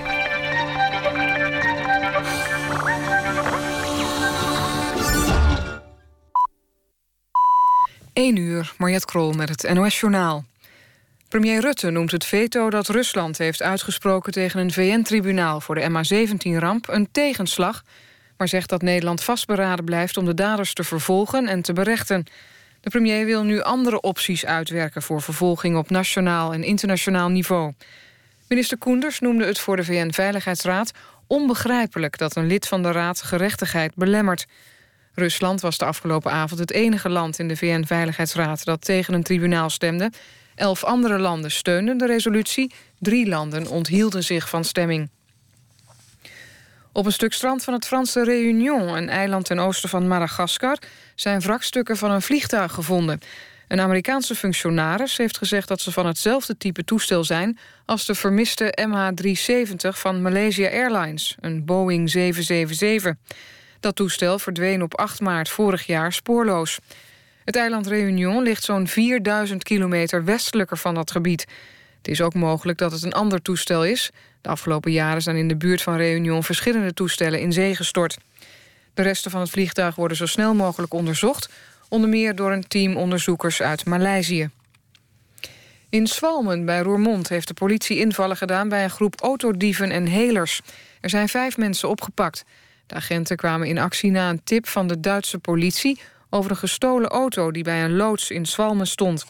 Toen agenten maandag op het terrein gingen kijken... vonden ze meer gestolen wagens. Daarna kwam de politie ook op andere plekken in actie.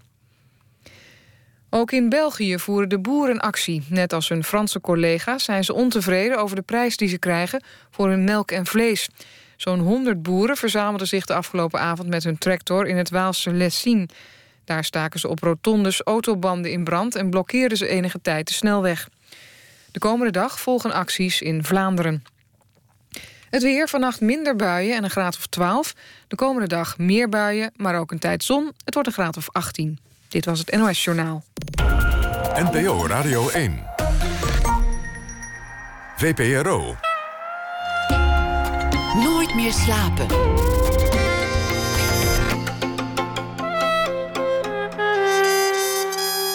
Met Pieter van der Wielen. U luistert naar Nooit meer slapen. Rob van Essen is uh, de schrijver die deze week elke nacht een verhaal zal voordragen over de afgelopen dag. Hij is uh, schrijver, vertaler, recensent en heeft uh, zelf ook meerdere boeken geschreven. Rob, goeienacht. Goeienacht. Vertel eens, wat heeft je vandaag bezig gehouden? het was weer een dag vol vreemde berichten. En ik las op de site van het Algemeen Dagblad over een New Yorkse vader die 20 miljoen naliet aan zijn twee dochters met een waslijst aan regels. Wat ze ermee moesten doen en wat ze er niet mee moesten doen? Of ging het nog verder? En aan welke voorwaarden ze moesten voldoen voordat ze ook maar iets van dat geld uh, zouden krijgen. Noem eens wat voorwaarden. Uh, ze, moesten, uh, ze kregen alvast een klein bedrag als ze in het huwelijk traden... maar enkel wanneer haar man een verklaring ondertekent... waarin hij afstand doet van het geld. Dus ze mochten niet in gemeenschap van goederen trouwen. Nou, dat vind ik nog verstandig. Ja, nee, het zijn allemaal hele verstandige voorwaarden. Ja, dat is verstandig. En, ze krijgen pas echt geld wanneer ze hun studie hebben afgerond en wanneer ze een behoorlijk salaris verdienen. En ze moeten ook voor hun moeder zorgen, die verder helemaal geen geld krijgt. Dat is wel een beetje wreed. Oh ja, nou oké, dat ten opzichte van die moeder niet zo aardig. Maar het is natuurlijk heel goed, want, want het is natuurlijk ook een dam voor elke zelfontplooiing... als je eenmaal zijn erfenis op de rekening hebt staan. Precies, want ze zouden elk 10 miljoen dollar krijgen en ze zijn, even kijken, 21 en 17. Dus ja, als je 17 bent en je krijgt 10 miljoen dollar... dan uh, laat de rest van je leven zich wel aftekenen natuurlijk. En waren er nog voorwaarden waarvan je dacht van... nou, dit, dit vind ik eigenlijk wel heel, heel gek. Dit gaat mij wel heel ver. Nou, dat van die moeder, dat vond ik een vreemde constructie. Daar, daar dat hij niks wel, kreeg? Daar zit wel een randje aan. Dus ik heb me ook voor het verhaal van vandaag verplaatst... in een familiehoofd die ook zijn testament opmaakt... en over zijn graf wil regeren, maar dan met wat lagere motieven... dan deze man uit New York. Ga je gang, ik ben benieuwd. Lieve kinderen... Op het moment dat notaris Vuurmond tot waardeschoot deze tekst aan jullie voorleest, ben ik niet meer in leven. Mijn kapitaal zal in gelijke delen over jullie drieën worden verdeeld, als jullie je aan de volgende voorwaarden houden. Elke ochtend om half acht moet op de hoek van Berenklauw en Ereprijs de heer Bezemer worden opgewacht, die op dat tijdstip zijn hond uitlaat. Jullie lopen een eindje met hem mee en voegen hem op zachte toon een aantal malen het woord zakkenwasser toe. Drie keer lijkt me hierbij het minimum. Mocht op dat moment aan de overkant van de straat mevrouw Dodewaard langslopen met haar hondje... en in 9 van de 10 keer zal dat het geval zijn... dan dient hij luid en duidelijk worden toegeroepen... Zeg door je, is dat een hond of heb je een harige rat uit het riool getrokken? Op zaterdagmiddagen dienen jullie je, bij goed visweer... te vervoegen bij het Prinses Margrietkanaal. Mocht daar een dikke man in een geel zeiljak zitten te vissen... die luistert naar de naam Balju... dan dient die onverweld in het water te worden geflikkerd. Eén keer per maand bellen jullie de vrouw van notaris Vuurmond van Waarderschot op... om zodra ze heeft opgenomen de volgende tekst uit te spreken. Ja, je bent rijk, je hebt niets te wensen. Maar heb je ooit nog zoiets moois en heftigs en gepassioneerds meegemaakt... als in de zomer en de herfst van 1986? Ben je daarna ooit nog van verrukking in tranen uitgebarsten? Is het ooit nog zo lekker geweest? Een antwoord hoeft hierbij niet te worden afgewacht. Mochten jullie niet aan deze voorwaarden voldoen... dan zal mijn hele kapitaal bij opmaken van dit document... een bedrag van 45,28 euro worden geschonken aan de hengelsportvereniging De Harde Dobber... op voorwaarde dat de heer Baljoe daar inmiddels geen voorzitter meer van is. Het gaat jullie goed, jullie liefhebbende vader. Proberen door te regeren na je dood middels het eh, familiekapitaal. Ik zit ook meteen te denken aan die notaris die dat in de, in de gaten moet houden. Die dan, eh, die dan al die voorwaarden moet controleren alvorens uit te keren. Ja. ja, die zal voor zichzelf ook een bedrag reserveren, neem ik aan. Dat doen notarissen feilloos. Ja, die berekenen eerst een eigen percentage waarschijnlijk. Het is altijd tragisch hè, als iemand een hele grote erfenis heeft. Ik, ik zou dan zelf denken, dat heb je niet goed gedaan. Dat geld had je allemaal op kunnen maken. Had je lekker veel plezier van kunnen hebben. En nu, nu ben je dood en, en staat het geld nog op die bankrekening. Ja, dus eigenlijk heb je dan iets fout gedaan als er nog iets over is. Ja, tenzij wanneer je echt heel graag iets wil nalaten. Maar waarom zou je? Ja, het, eh, eh, liefde misschien voor je kinderen. Ja, natuurlijk. Oké. Ik dacht al dat je dat ging zeggen, Rob. heb je zelf een grote erfenis, denk je? Ik heb, eh, nee, ik heb geen erfenis en ik heb ook geen kinderen. Nou, dat is helemaal netjes. Wel ik mag iets, echt alles opmaken. alles opmaken en de laatste doet het licht uit en dat ben jij. Precies. Rob, dankjewel voor het verhaal. Een hele goede nacht en morgen heel graag weer een verhaal. Tot morgen. We gaan luisteren naar eh, Yola Tango. Stuff Like That Here is de titel van eh, het veertiende album. Stuff Like That There, moet ik zeggen. En die plaat die zal binnenkort verschijnen... vol met eh, bewerkingen van andermans nummers. We gaan luisteren naar een bewerking van... I Can Hear the Heart Beating as Once. Ehm, en het heet in hun versie Deeper Into the Movies.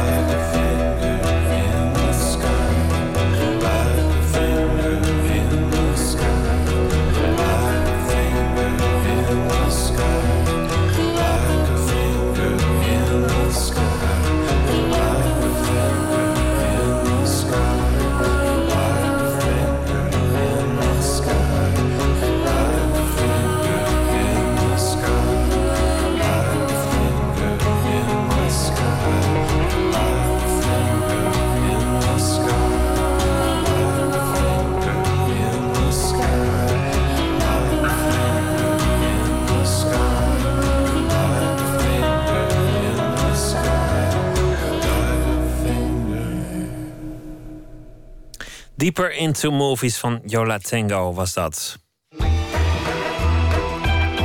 Nooit meer slapen.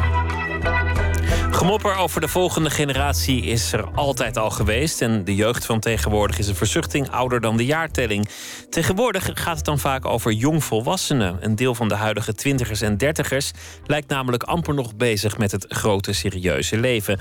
Alles lijkt een grapje te zijn. Ze worden verweten een ironische levenshouding te hebben. Documentairemaker Botte Jellema is zelf geboren in 1977 en herkende dat fenomeen ineens om zich heen. En het wekte verbazing.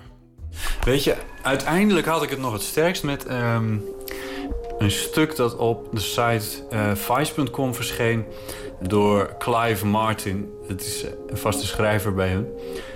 In het Engels verscheen het onder de titel This sad British generation doesn't know when the party stops. Ehm, en eigenlijk beklaagt hij zich erover dat hij voortdurend aan het feest vieren is.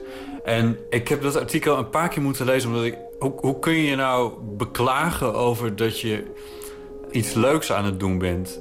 Zijn punt was, ja, ik ben nu bijna 30 en uh, sinds mijn puberteit ben ik hetzelfde leven aan het leiden. Door feestjes te vieren, drugs te gebruiken, veel te drinken, harde muziek te luisteren. Ja, wanneer gaan we nou serieus worden? Toen mijn ouders mijn leeftijd hadden, toen hadden ze al kinderen. Hij extrapoleerde dat naar, een, naar zijn hele generatie. dus de, de generatie I, de millennials.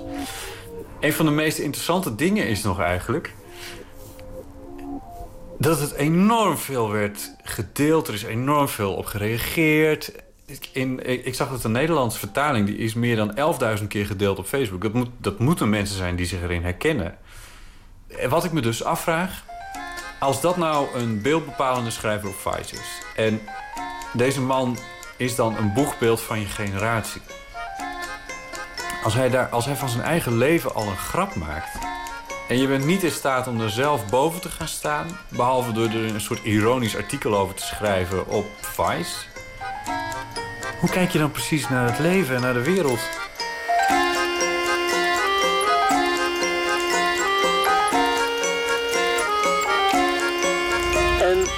ja, het, viel me gewoon op dat ik al die boeken las en dat achter elkaar zette. Philip Huff's nieuwste boek gaat eigenlijk op een bepaalde manier ook over. Een jongen die gewoon geen enkel idee heeft wat hij nou wil met liefde en zijn leven. Op een avond rijd ik naar huis.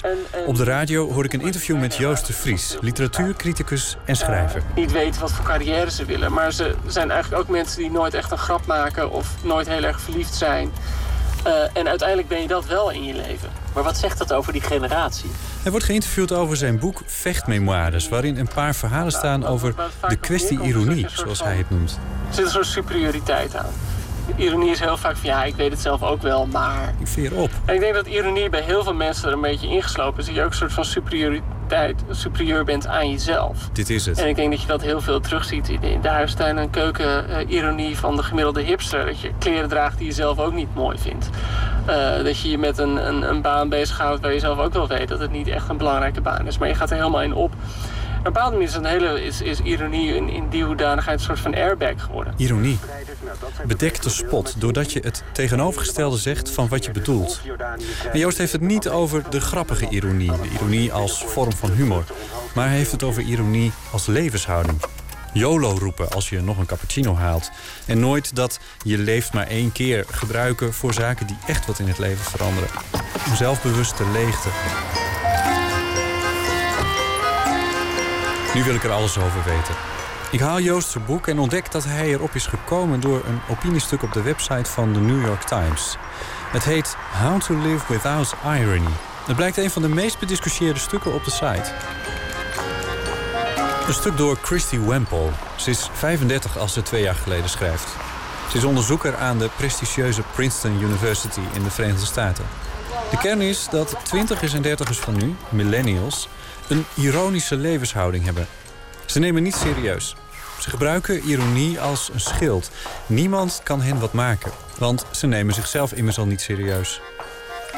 Minstens zo triest is dat hen ook niets meer raakt. De wereld niet, het leven niet en de liefde niet. I want people to live without irony, but not to move through their existence without um, irony in media, perhaps, or in political comedy. Dit is Christy Wempel in een filmpje op YouTube. After I published the piece, I've gotten about 500 emails from all over the world, and I've gotten emails from Vietnam, Armenia, Pakistan, Mexico. I got three emails from soldiers in Afghanistan. So people Wow. who are actually dealing with really tough things. Wempel zegt dat ze reacties van over de hele wereld heeft gekregen. Bijvoorbeeld e-mails uit conflictgebieden van mensen die te maken hebben met echt complexe situaties. And wrote to me with the consensus that when they look to the United States and they see this self infantilizing population that um, takes everything as a joke um, and that is sort of constantly in this mode of some kind of mockery or scoffing. En als zij die zelfgekozen kinderachtigheid zien, waarin alles een grap is of wordt bespot, That they, they're astounded. dan zijn ze verbijsterd. Ik begrijp het ook niet. Gaat het hier om willoze hedonisten? Wordt hier een nieuwe categorie uitgevonden, zo tussen de puberteit en volwassenheid in? Ik besluit deze ironische levenshouding te onderzoeken. Ik ga praten met een man van 70, namelijk Freek de Jonge. De relativering, hè, dus dat, dat is ook de cultuurpessimisme, die houdt natuurlijk een enorm gevaar in. Een socioloog van eind 30, Linda Duits. Ze valt in haar eigen valkuil. Het is eigenlijk denk ik een soort postmoderne valkuil... waaraan je niet kan ontsnappen. Twee millennials, cabaretier Louise Korthals... We hebben behoefte aan een soort moreel kompas langzamerhand. En je merkt gewoon dat het over te serieuze dingen gaat om daar lacherig over te doen. en millennial Perre van der Brink. Hij is van de Sidevice. De ironie en ook de voorbeelden die ze aanhaalde. Er zat bijvoorbeeld iets over een cadeau dat ze aan iemand gaf. En toen dacht ik echt, oh, kut, betrapt, hè. Ik mail het artikel uit de New York Times door aan een vriend, Ipe Driessen. Hij heeft kunstmatige intelligentie gestudeerd en is daarna fotostripmaker geworden. Zijn werk is persoonlijk en autobiografisch met scherpe observaties van alledaagse dingen en hij refereert regelmatig aan kunst en wetenschap. Maar hij is ook iemand bij wie ik ironie zie. En dan lees je het en dan is dit je reactie. Hij reageert met een vurig bericht op Facebook. En ik vraag hem erover te komen praten. Moet ik het voorlezen? Ja, of nadoen. Het is- Mijn reactie is: Oh my god, dat stuk is echt fantastisch! Met heel veel sterretjes. En dan zeg ik: Oh shit, ik gebruik een hyperbool. Oh kut, ik mezelf referentieel. Ah, wat heb ik eigenlijk voor schoenen aan? Oh my god, het is overal! Ja. Ja. Eh, ergo, je herkende je enorm in, eh, in dat verhaal. Maar waar zat dat vooral in? Ja, je wordt heel zelfbewust van dat verhaal. Dat je denkt van, oh, dit is, gaat ook wel een beetje over mij. Want ik ben misschien ook wel... eh, ja, ik heb, misschien heeft de ironie mij ook wel te pakken. Ben ik ook Ja. aangetast door dit eh, virus. Maar was er iets wat zij... Want zij noemt een aantal dingen in het, eh, Ja. in dat stuk. Ze heeft een aantal zelfchecks. Ze doet het ook heel actief. Ze zegt van, eh, je kunt dus bij jezelf nagaan... van ben je misschien ook in de gre- greep hiervan. Ja. Dus kijk eens naar je kleding. Ben- Heb je een soort anti-stijl? Ehm, ja, heb je veel inside jokes en veel referenties aan eh, popcultuur. En ehm, gebruik je veel hyperbolen en Ja. eh, al die dingen. en eh, als je dat nagaat... Kijk, de vraag is of dat nou het erge is. Maar die kleine symptomen, die heeft iedereen, denk ik, bijna. Je zegt, onze nu in, zeg het is in de eerste persoon. Hè? Je zegt het is in de eerste Nou, persoon. dat zeg In ik toch? Ja, iedereen. Dus, dus ik ook, ja. In hoe, want in hoeverre gaat dit over jou? Want de, de, je reageerde er echt van... Nou, ik, dit, is, dit gaat over mij, kijk nou naar mijn schoenen. Ja, je hebt nu gewoon zwarte schoenen aan. Maar je staat... Ja, ik heb vaak heel bonte kleren aan. Ehm, ik denk dat het vooral ook in taal of zo zit. Ehm, en eh, bijvoorbeeld in kitsch-objecten, dat zegt ze ook van... ga bij jezelf naast, zet je kamer vol kitsch. Ehm, nou, ik heb op mijn bureau eh, twee kussende duiven... In, op een soort, eh, ja, soort Jeff Koons-achtig beeldje. Dat is wel super kitschig, ironisch ding of zo. ja. En dat is er maar eentje van velen. Ja, dus ik, ik ga niet helemaal vrij uit, zou ik maar zeggen. Zoiets. Ja, zij neemt ook onder andere zelfspot onder vuur. Van zelfspot als verdedigingslinie eigenlijk. Ja. Dus doordat je zelf een grap maakt... ehm, maak je je eigenlijk onkwetsbaar voor kritiek. Want jij hebt al die grap gemaakt. Ehm, en dat is ook wel iets dat in mijn werk zit. Dus in mijn autobiografische fotostrips maak ik eigenlijk... bij spreken elke dag een grap over mezelf. wat ik dan vaak hoor is dat mensen zeggen van... oh, het is zo kwetsbaar dat je je zo bloot durft te geven. Terwijl ik mezelf er wel van bewust ben... dat dat juist ook ehm, je soms op een bepaalde manier onkwetsbaar maakt. Dus als ik grappen maak over van, eh, dat ik eh, aftakel en kaal word of zo... Dan kan niemand je daarmee op aanvallen. Want dat Nee. heb je zelf al gezegd. Ja, je maakt zelf het grapje. Dus ja, klaar, weet je wel. Maar dat is iets waar ik nu meer over nadenk... zo na het lezen van dit artikel. Dat, dat is wel een grappig effect... om dat bij jezelf proberen na te, te, te gaan. Sta uit je bed en loop eens naar de rand. Met gesloten ogen breng je niets tot stand. Verlaat het dan mijn kudde, loop een keer door Rodo. Schapen tellen kun je ook nog naar je dood. Blijf wakker, oeh, blijf wakker. Louise Korthals is geboren in 1984 en daarmee een van de millennials. De generatie mensen geboren tussen 1980 en 2000. Ze is zangeres en cabaretier. Ze toert momenteel met haar programma Zonder Voorbehoud door het land. En dit is haar openingsnummer.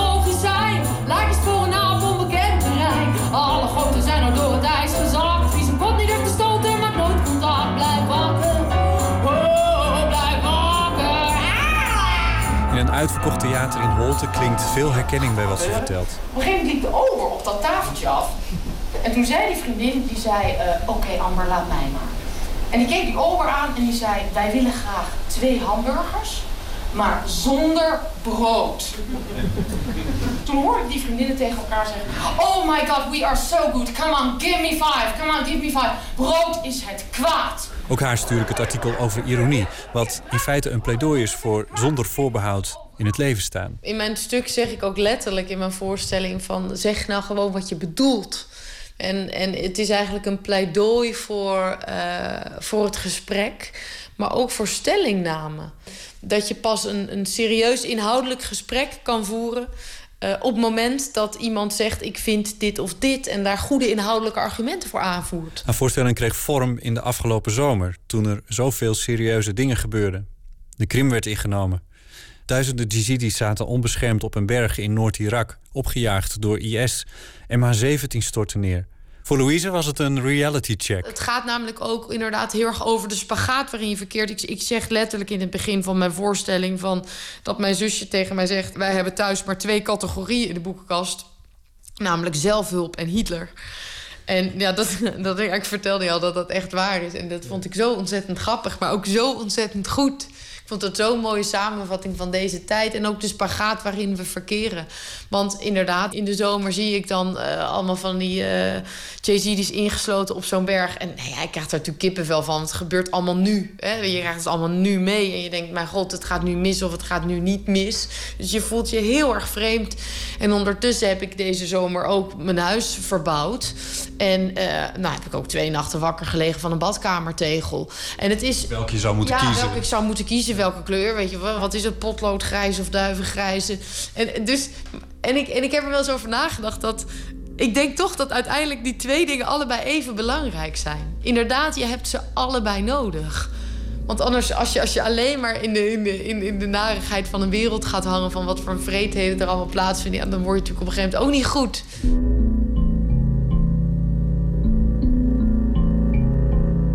Ik heb, weet je wat ik heb gedaan? Ik ben gaan koffie drinken met Frits Bolkestein. ja, en dat was, die zag ik hier heel vaak lopen. Die woont vlak bij mijn huis. En ik dacht, ik moet eens met die man praten. Niet omdat ik het met, nou met alles eens ben met wat hij zegt. Maar wat ik wel op, ongelooflijk opmerkelijk vind aan hem... is dat hij altijd stelling neemt. Hij heeft altijd een mening over iets. Daar heeft hij altijd inhoudelijke argumenten voor. Hij kan alles beredeneren in goed Nederlands. Weet je, het, ik, ik dacht, ik, het leek me nou zo interessant. En toen dacht ik, ja, dat is heel raar om te doen. Maar toen heb ik gewoon gemaild.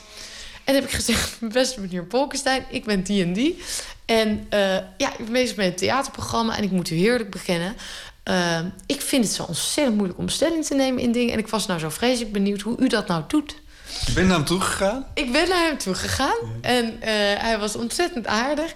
En uh, hij vond het ook wel grappig, zo'n jonge vrouw uh, aan zijn tafel natuurlijk. En toen zei hij... Louise, alles begint bij de juiste analyse. De juiste analyse en een, en, en, een, en een goede kennis van je geschiedenis. Ik kwam daar in zijn kantoor, want ik kwam hem een artikel brengen. En er staan allemaal boekenkasten vol met, met boeken en ik weet niet wat allemaal. En Maar dat ging meer over Hitler dan over zelfhulp, neem ik aan. dat, dat, ja, daar stond geen zelfhulp tussen, denk ik. Nee, er stond geen zelfhulp tussen. Dat was inderdaad allemaal, allemaal Hitler. En wij, tenminste, ik, ik moet inderdaad voor, denk ik voor mezelf spreken. Maar ik, ik merk wel dat de tijd van mijn generatie die wij nemen om echt een boek te lezen of.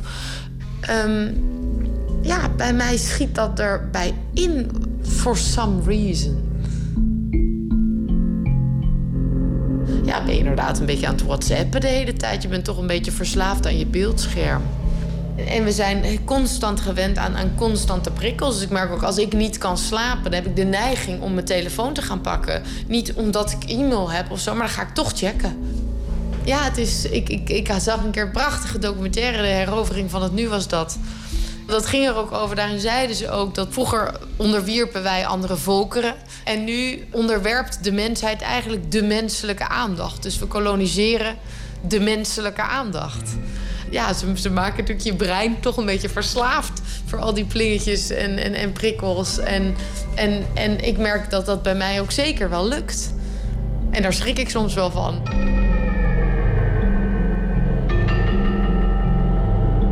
Ik ben na drie jaar gestopt met eh, mijn opleiding verpleegkunde. Ik werk nu in een café en ik ben op zoek naar een nieuwe studie. Dus ja, wat doe ik eigenlijk heel de dag? Ja, vaak als je niet aan het werk bent, zit je inderdaad een beetje nutteloos door Facebook duizend keer heen en weer te scrollen en er gebeurt eigenlijk niks nieuws. Maar in het weekend kan ik weer uit en met mijn vrienden en weer een soort avonturen beleven. En en alles wat daar soort van tussen zit is vaak een beetje saai.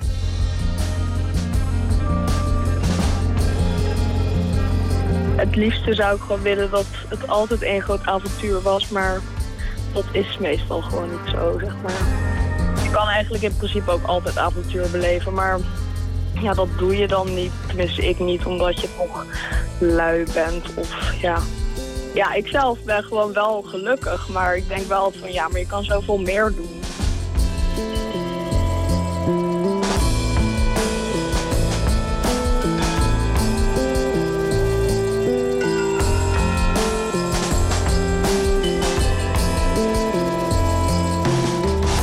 Ben Noni van der Waal en ik kom uit Rotterdam en ik ben 20 jaar.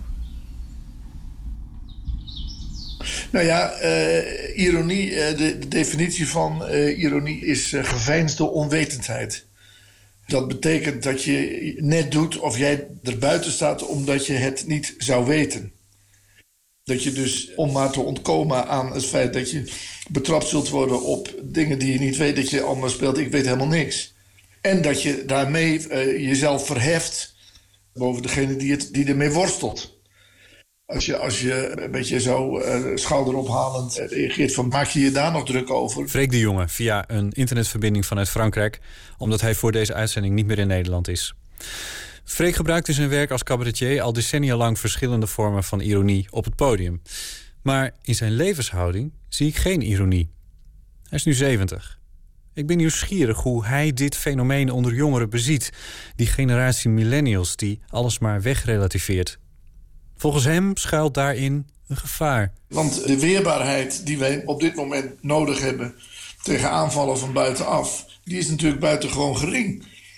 Uh, ik denk niet dat er in Nederland uh, onder de uh, mensen met een. Met een nou, ik denk dat onder geen enkele mensen in Nederland meer. Nou ja, een bepaalde groep. Maar die strijdlust is om je leven op te offeren voor de waarden waarvoor het Westen staat. Dat is van, nou ja, laat Amerika het maar oplossen of de NAVO.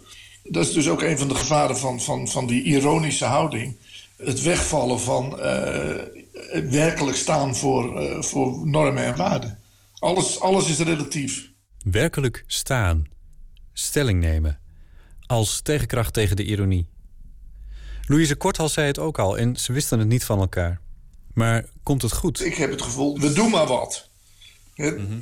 En er is geen enkele lijn en niemand durft ook meer uh, een lijn aan te geven en uit te zetten. Wij zitten nu in een tijd waarin het internet nieuwe eisen aan onze uh, instelling vraagt vooral de globalisering, vraagt een totale andere houding. Uh, het conflict met de, met de, de islam vraagt een, een, totale andere benadering. Maar er is nergens uh, iemand die ons durft te leiden. er zijn nergens filosofen die zeggen: kijk eens, we moeten, we moeten dit, dit zijn de problemen en zo moeten we die zien op te lossen. En in, in die zin eh, ben ik dus ook wel een, een pessimist. Maar zie ik dus de, de, ontwikkeling van deze beschaving zie ik eindigen. Omdat we geen... We hebben er geen grip meer op. We doen maar wat. Ja, ik moet nog even, Freek. Ik vind het ja, wel... Ja, nee, maar ik ben, ik, ben, ik ben in die zin wel pessimistisch. Er zijn, er zijn te veel geesten uit de fles. Hmm. Te veel geesten uit de fles. En er is natuurlijk voor, me, voor mijn kinderen en kleinkinderen denk ik ook dat, godverdorie nog aan toe, dat, dat, dat uh, als, als, als je niet inziet hoe wanhopig we ervoor staan. En we hebben gewoon geen antwoord op dat terrorisme, omdat we geen bereidheid hebben om werkelijk daarvoor ons leven te geven. Zo staan we er niet meer in. Ook dat is ironie.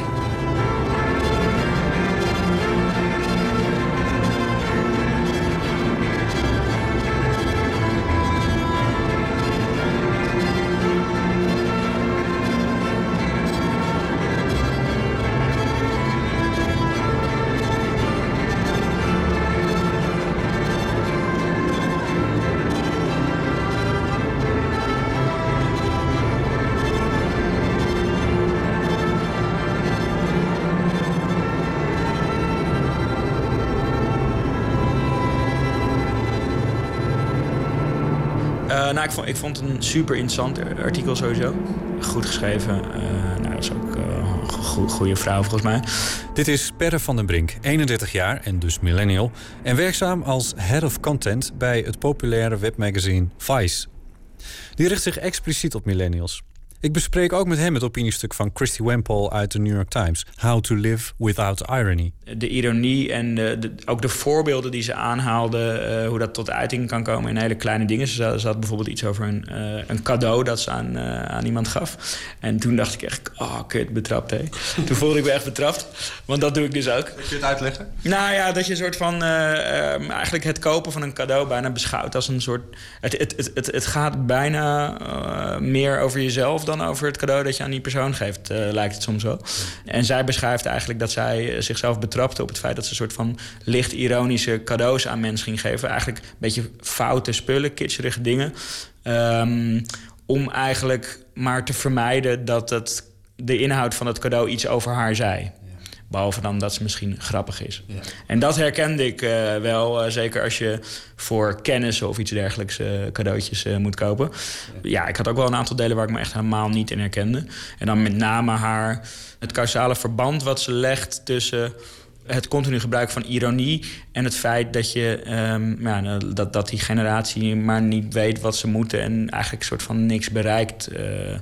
die voel ik echt helemaal niet. Nee, nee. Ik zie dat juist als een soort van half vol, half leeg discussie.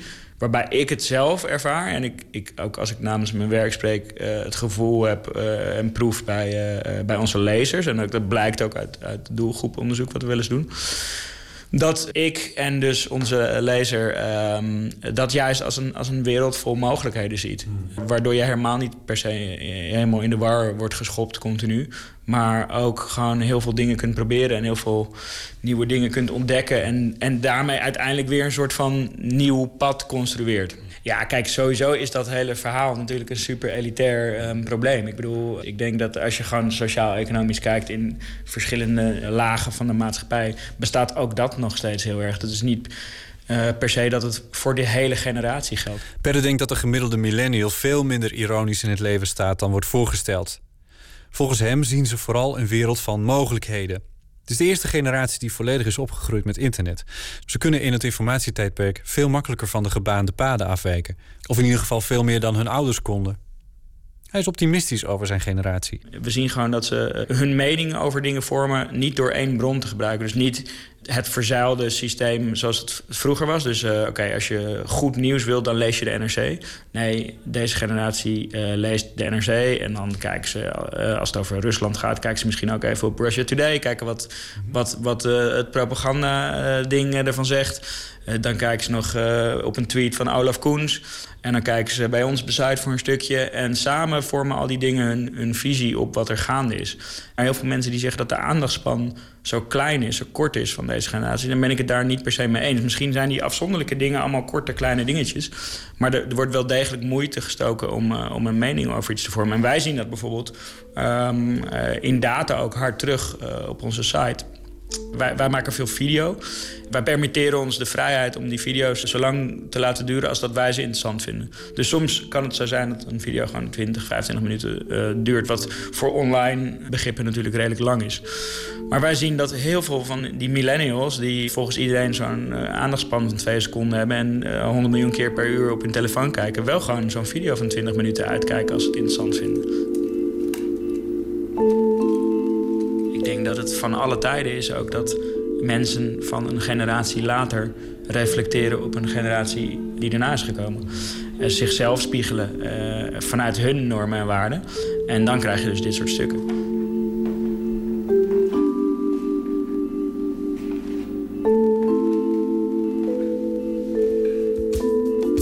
Moest heel erg denken aan um, Africa van Toto. Linda Duits. Dat hoor je nu weer heel vaak op feestjes van twintigers in Amsterdam.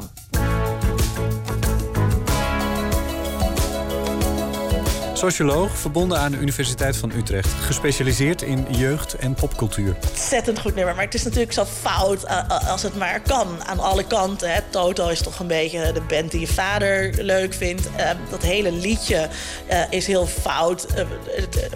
Afrika als, als een soort mythisch land wordt het neergezet. I know that I must do what's right. Sure as Kilimanjaro rises like Olympus above the Serengeti. Uh, er zit iets in over de Serengeti uh, en de Kilimanjaro, die natuurlijk helemaal niet bij elkaar liggen. Um, en je kan daar uh, als hipster heel mooi met ironische afstand naar luisteren en op dansen en mee bezig zijn. Alleen op een gegeven moment word je toch enthousiast over dat nummer. En je kunt niet zowel ironische afstand hebben als enthousiast ergens over zijn. Het is heel mooi om te zien, ook vooral als je wat ouder bent. En dan kijk je naar die navelstagende twintigers... die dus heel erg bezig zijn met uh, hun eigen generatie proberen te definiëren... en te zien wat daar allemaal mis mee is. Uh, uh, zichzelf ook heel uniek en bijzonder vinden. Dat is dan ook weer zo'n mooie tegenstelling die daarin zit... en die ook in dat opiniestuk zit. Um, en tegelijkertijd toch ook gewoon ja, plezier met elkaar uh, beleven... aan die producten die ze zo fout vinden.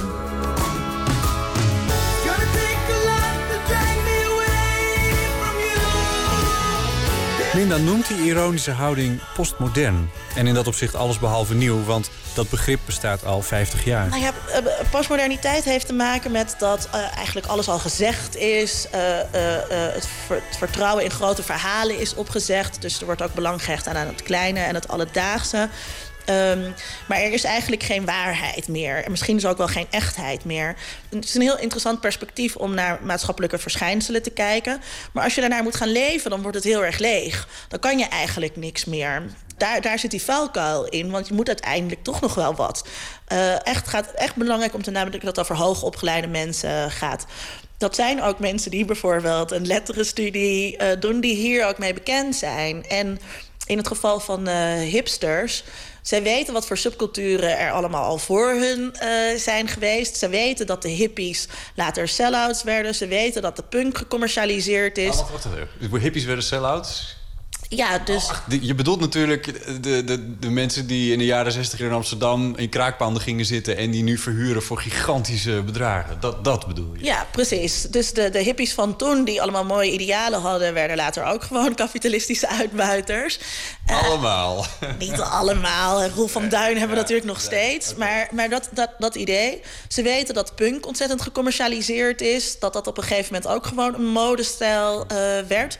Elk ideaal, alle begrippen... alles waar je dacht van daar kunnen we in geloven... is uitgehold op een zeker moment. Ja, en, en dus vooral ook op sub- subcultureel niveau. Dus op die, die jongere stijlen, die jongere groepen. Weten ze dat die op de een of andere manier allemaal leeg bleken eh, te zijn. Nou ja, wat moet je dan nog als jongere die ergens in wilt geloven? Dan neem je daar een soort ironische afstand toe. eh, en eh, dus daarin hangt die kennis die ze hebben van alles. We weten dat alles al een keer gedaan is. We weten dat eigenlijk niks ertoe doet. Dat die grote idealen tot niks leiden. Eh, dus hebben we maar een soort ironische leegte.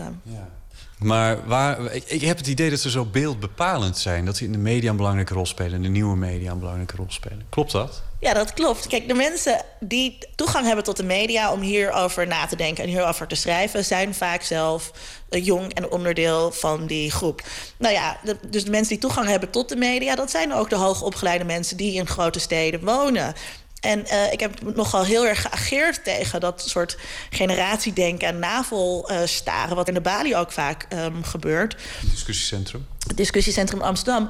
Ga maar eens buiten Amsterdam kijken. Maar ook documentairemakers. Eh, ga ook eens, kijk ook eens een keertje verder dan je eigen stad. Ga maar naar Middelburg om te zien wat daar gebeurt. Kijk maar hoe een 20-jarige kapster eh, in het leven staat en deze dingen beleeft. Of ga naar Alblasserdam, waar iemand als glazenwasser werkt. En dan zie je dat hij helemaal niet aan het worstelen is met de leegte van zijn hobby's of de muziek die hij leuk vindt. Dus het heeft te maken met dat de mensen die deze beschouwingen doen... Een, een heel beperkt begrip hebben van wat een generatie eigenlijk is. Ik trek dit mij aan. Ja, kijk, maar het is tegelijkertijd ook helemaal niet zo erg. Want het hoort, ja, dat klinkt nu, echt een soort oma, maar het hoort ook wel een beetje bij volwassen worden om zo op die manier over jezelf eh, na te denken. En daarom is het, is het interessant om te kijken naar, kijk hoe deden eh, eh, eh, mensen van jouw leeftijd nu dat 15 jaar geleden, 30 jaar geleden. Wat voor dingen zeiden zij over zichzelf? En dan zie je dat daar toch ook dat idee van leegte best wel vaak in terugkomt. Nou ja, ik denk maar even aan het doe maar, is dit alles? Ehm, eh, dus dat, dat idee, dat hoort gewoon ook een beetje bij die leeftijd. En dat beschouwen we dus ook niet erg. Ehm, en dan is het misschien aan mensen zoals mij... om dat dan weer een beetje in een ander perspectief te plaatsen. Maar weet je, lieve schat, wat het geval is? Ah. Iets meer, ik weet alleen niet waar. Ik ga terug naar Ipe Driessen. Het, is echt heel, eh, het zijn echt heel extreme tegen, eh, eh, tegenstellingen die Linda Duits en Freek de Jonge. Want hij is echt een soort apocalyptisch eh, ziener of zo. Ja. Ik denk dat hij dan weer zou zeggen, want die subcultuur... dat zijn wel de mensen van wie je het dan moet hebben op een bepaald moment. En eh, dus, dus, dus dat het bij hun zit, het probleem, dat is wel een probleem. Want, want misschien moet je het sowieso niet hebben van de 20-jarige kapster in Middelburg. Dus dat die niet ironisch in het leven staat, dat eh, is fijn. Maar je wil ja, eigenlijk je intelligentie, ja, dat die wel stelling neemt of zo. Ja. Ik eh, moet even denken aan dat de basisbeurs, heet dat zo, is afgeschaft nu. Ja. En dat ehm, er dan geloof ik 150 mensen op het Malieveld gingen demonstreren daartegen.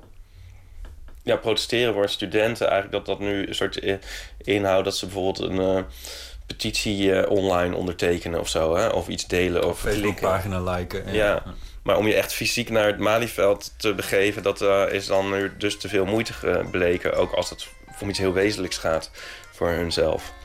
En dat is natuurlijk ook ja, de, de, de hoogopgeleide of hoog op te leiden intelligentie ja, die moeilijk in beweging te krijgen is. Dus dat is wel zorgwekkend. Maar ik neem aan dat uiteindelijk er wel weer. ehm, ik denk eh, dat het ook moeilijk is om een eh, ironische levenshouding tot je tachtigste vast te houden.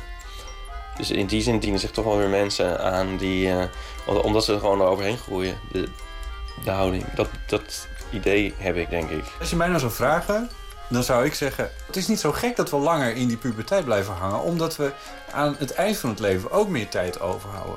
Maar onze grootouders, die waren al blij dat ze de 70 haalden. En het lijkt er sterk op dat de millennials de 90 gaan halen. Ze hebben ook werkelijk meer tijd. Ja. Kijk, de puberteit is op een gegeven moment ook uitgevonden. Dat is, dat is iets wat ik ook heb geleerd bij de onderzoekingen naar dit fenomeen. Tot ongeveer 1910 of zo, in ieder geval tot 100 jaar geleden, was er geen puberteit. Dat was er gewoon niet. En het klinkt nu heel onlogisch, maar je ging even naar de lagere school. Daar kreeg je wat, wat basisonderwijs, je leerde lezen en schrijven. En daarna ging je aan het werk. Punt. Dus die- hele puberteit, dat je nog vervolgonderwijs krijgt... dat je tijd hebt om eh, je helemaal uit te putten in hobby's en sport... wat wij ook hebben gedaan. Eh, ontdekken wat je leuk vindt, al die dingen. Eh, dat, dat, dat is later uitgevonden. Het is Ja. niet zo gek dat daar nu een soort... Je hebt heel erg de neiging om te denken dat allemaal die categorieën of zo, dat die altijd hebben gegolden. En dat is natuurlijk helemaal niet zo. Laat Eh, staan dat we weten wat er in de toekomst voor categorieën zullen Ja, bestaan. ja is, is jonge adolescentie, nou ja, dat is ook niet echt heel nieuw of zo. Maar... Jongvolwassenen. Ja, Ja. dat is al bijna een soort nieuwe categorie misschien. Tenzij je glazen wassen wordt in Amsterdam. Ja, dan een sla je die weer over. Dacht, hey. Huh? Huh.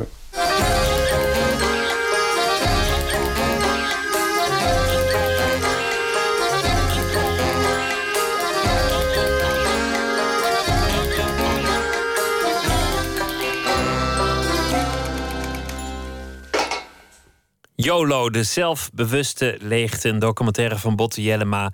De geïnterviewden waren Ipe Driessen, Freek de Jonge, Louise Korthals, Linda Duits, Perre van den Brink en Noni van der Waal. Deze documentaire werd al eerder uitgezonden op Radio 1 in het programma Radio Doc. Hij is eh, alweer eh, iets meer dan een jaar dood, 70 jaar geworden. De soul-legende Bobby Womack. Heeft heel veel mooie muziek nagelaten. We gaan luisteren naar een van zijn eh mooiere stukken, Fire and Rain. You know, everybody's got their own way of uh, doing anything. Like you take this particular song, for instance, it's been done by many, but I gotta do it my way. It says simply, Just yesterday morning, they let me know you were gone. Suzanne, the plans I made put an end woke up this morning, oh, I wrote down this song. But I can't remember who to send it to. Oh, I seen fire, Lord, I seen rain. I seen sunny days, well, never end. Well, and ooh, I seen lonely times find a friend. But in my mind, I always thought I'd see you again, again, see you again. Oh, won't you look down upon me, Jesus? You got to help me make a stand. Just gotta see me through another day, another day. My body's aching, but I realize that my time is ahead. And I don't believe I can make it no other way. That's why I said, I seen fire, I seen fire. Lord knows I seen rain.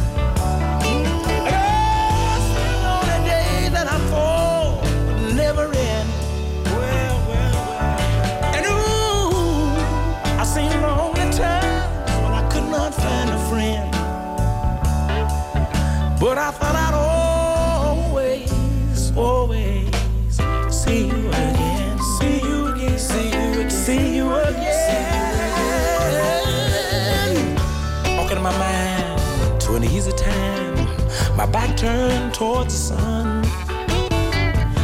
Lord knows when the cold wind blows, turn your head around. Well, there's always talking on the telephone lines, talking about things that come. But sweet dreams, fine machines, pieces all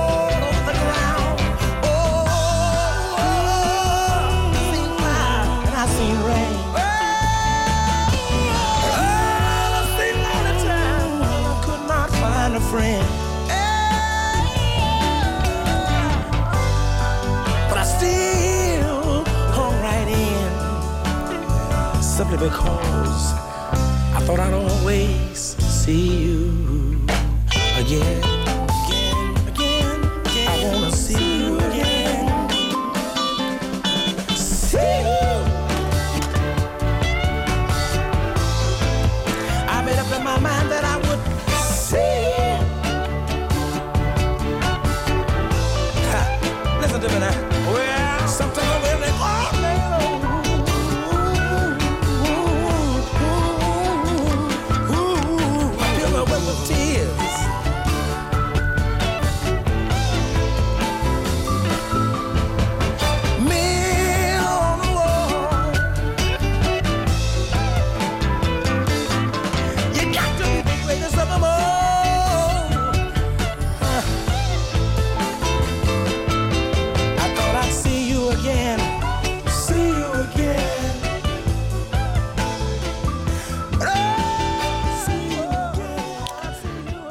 Nummer van eh, James Taylor, 1971 was het Fire and Rain van Bobby Womack. Anne Broeksma is dichter, debuteerde vorig jaar met een bundel Regen Kosmos Kamerplant. Deze week zal ze elke nacht een gedicht voordragen.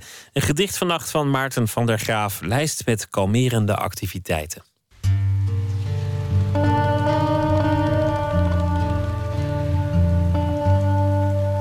Het gedicht dat ik ga voordragen is een uh, gedicht van Maarten van der Graaf.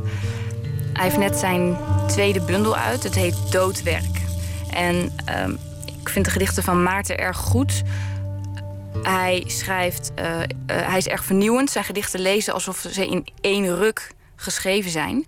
En um, in zijn tweede bundel heeft hij ook een afdeling met lijsten opgenomen. Enkele lijsten zijn een lijst met wegnemingen, een lijst met handelingen waar ik van hou, lijst met mensen op de koude steen, lijst met feiten. En ik heb gekozen voor het voordragen van de lijst met kalmerende activiteiten. Om lekker rustig af te sluiten. Hieronder een lijst met kalmerende activiteiten, opgesteld door eerdere groepsleden. Meubels goed zetten. Kleuren. Knuffelen met een deken of knuffel. Dansen. Vrijwilligerswerk doen. Nagels verzorgen. Rijden. Erop uitgaan. Bruikbare reacties van anderen krijgen.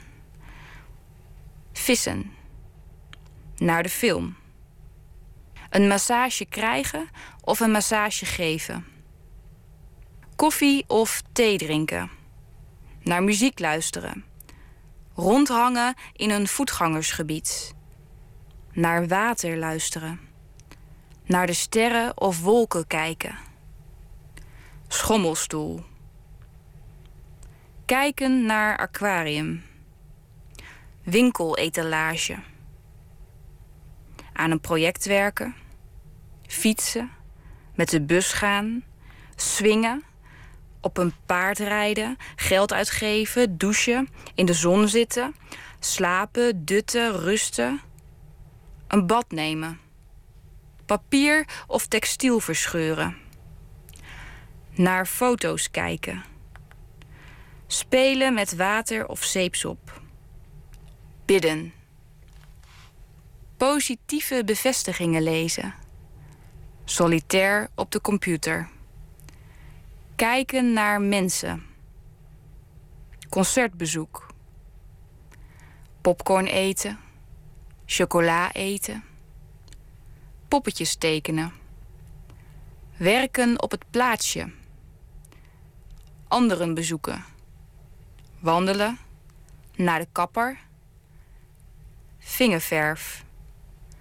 Graanveld.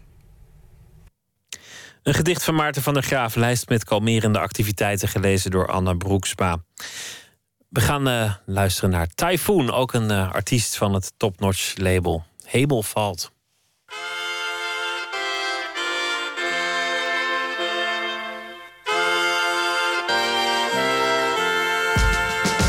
Wat zijn woorden de kern ervan niet wordt begrepen? Voorbij het punt van lezen is het de kunst van leven. Tussen de regels, buiten de kantlijn. Hoe anders zou het zijn? Hoe anders zou het zijn? Ben een gezegend man, maar een man met gebreken. Soms belabberd, niet eerlijk, soms te berekenen. Alles op de tekentafel, liefde. Geven is makkelijk, maar ontvangen van een ander kaliber. Je kent mijn streken en mijn kracht. Ken de muziek, de poëzie wat het heeft gebracht. en ik ben dankbaar voor mijn lach. Als ik dat niet had, was ik depressief suicidaal. Ze zeggen doe normaal, verman jezelf. Al gaat het goed, dit paradijs lijkt soms verdacht op een hel. Maar goed, ik sta versteld, sta stil en herinner me. Alles is er al van binnen. Als de hemel valt, de hemel valt. De druk op God wordt groter en ze draagt het allemaal. Maar als de hemel valt, zullen we het samen moeten dragen. En kunnen zij en Allah samen even weg. Misschien ben ik het domme jongen, maar mijn god, zeg maar waarom men zonne blijft verkondigen als liefde de bron is. Dat is geen brood, maar kruimels uit mensenhanden. Niet de jou of een zogenaamde duivel. Zeg, hoe is het nou, zo'n multispagaat? Er altijd zijn voor iedereen en alles. Beetje zoals mijn eigen ma. Zij is toch goed voor deze wereld. We willen meer plus, door de crisis is iedereen skeren. En dan die eeuwige strijd. Klopt drama aan de deur is een lieden van de partij. Ja, ja, we willen ons gelijk opgehangen aan ideeën van het liefst één waarheid. Lieve, hoe zou het zijn? Even een ik het netens of met de trein. Bootje vader in het universum, modderbad, verse koffie in de ochtendkrant. Als de hemel valt, de hemel valt. De druk op God wordt groter en ze draagt het allemaal. Maar als de hemel valt, zullen we het samen moeten dragen. En kunnen zij en Allah samen even weg.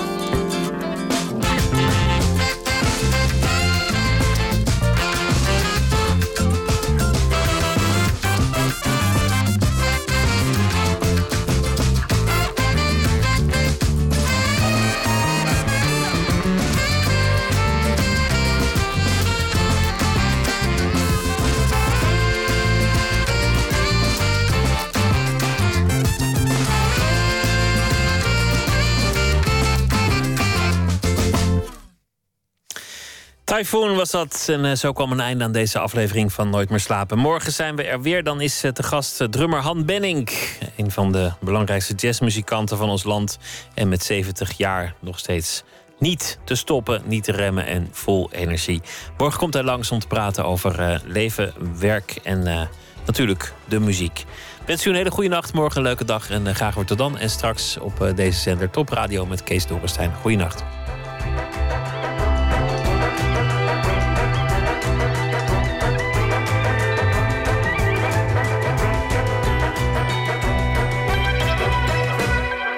Radio 1, het nieuws van alle kanten.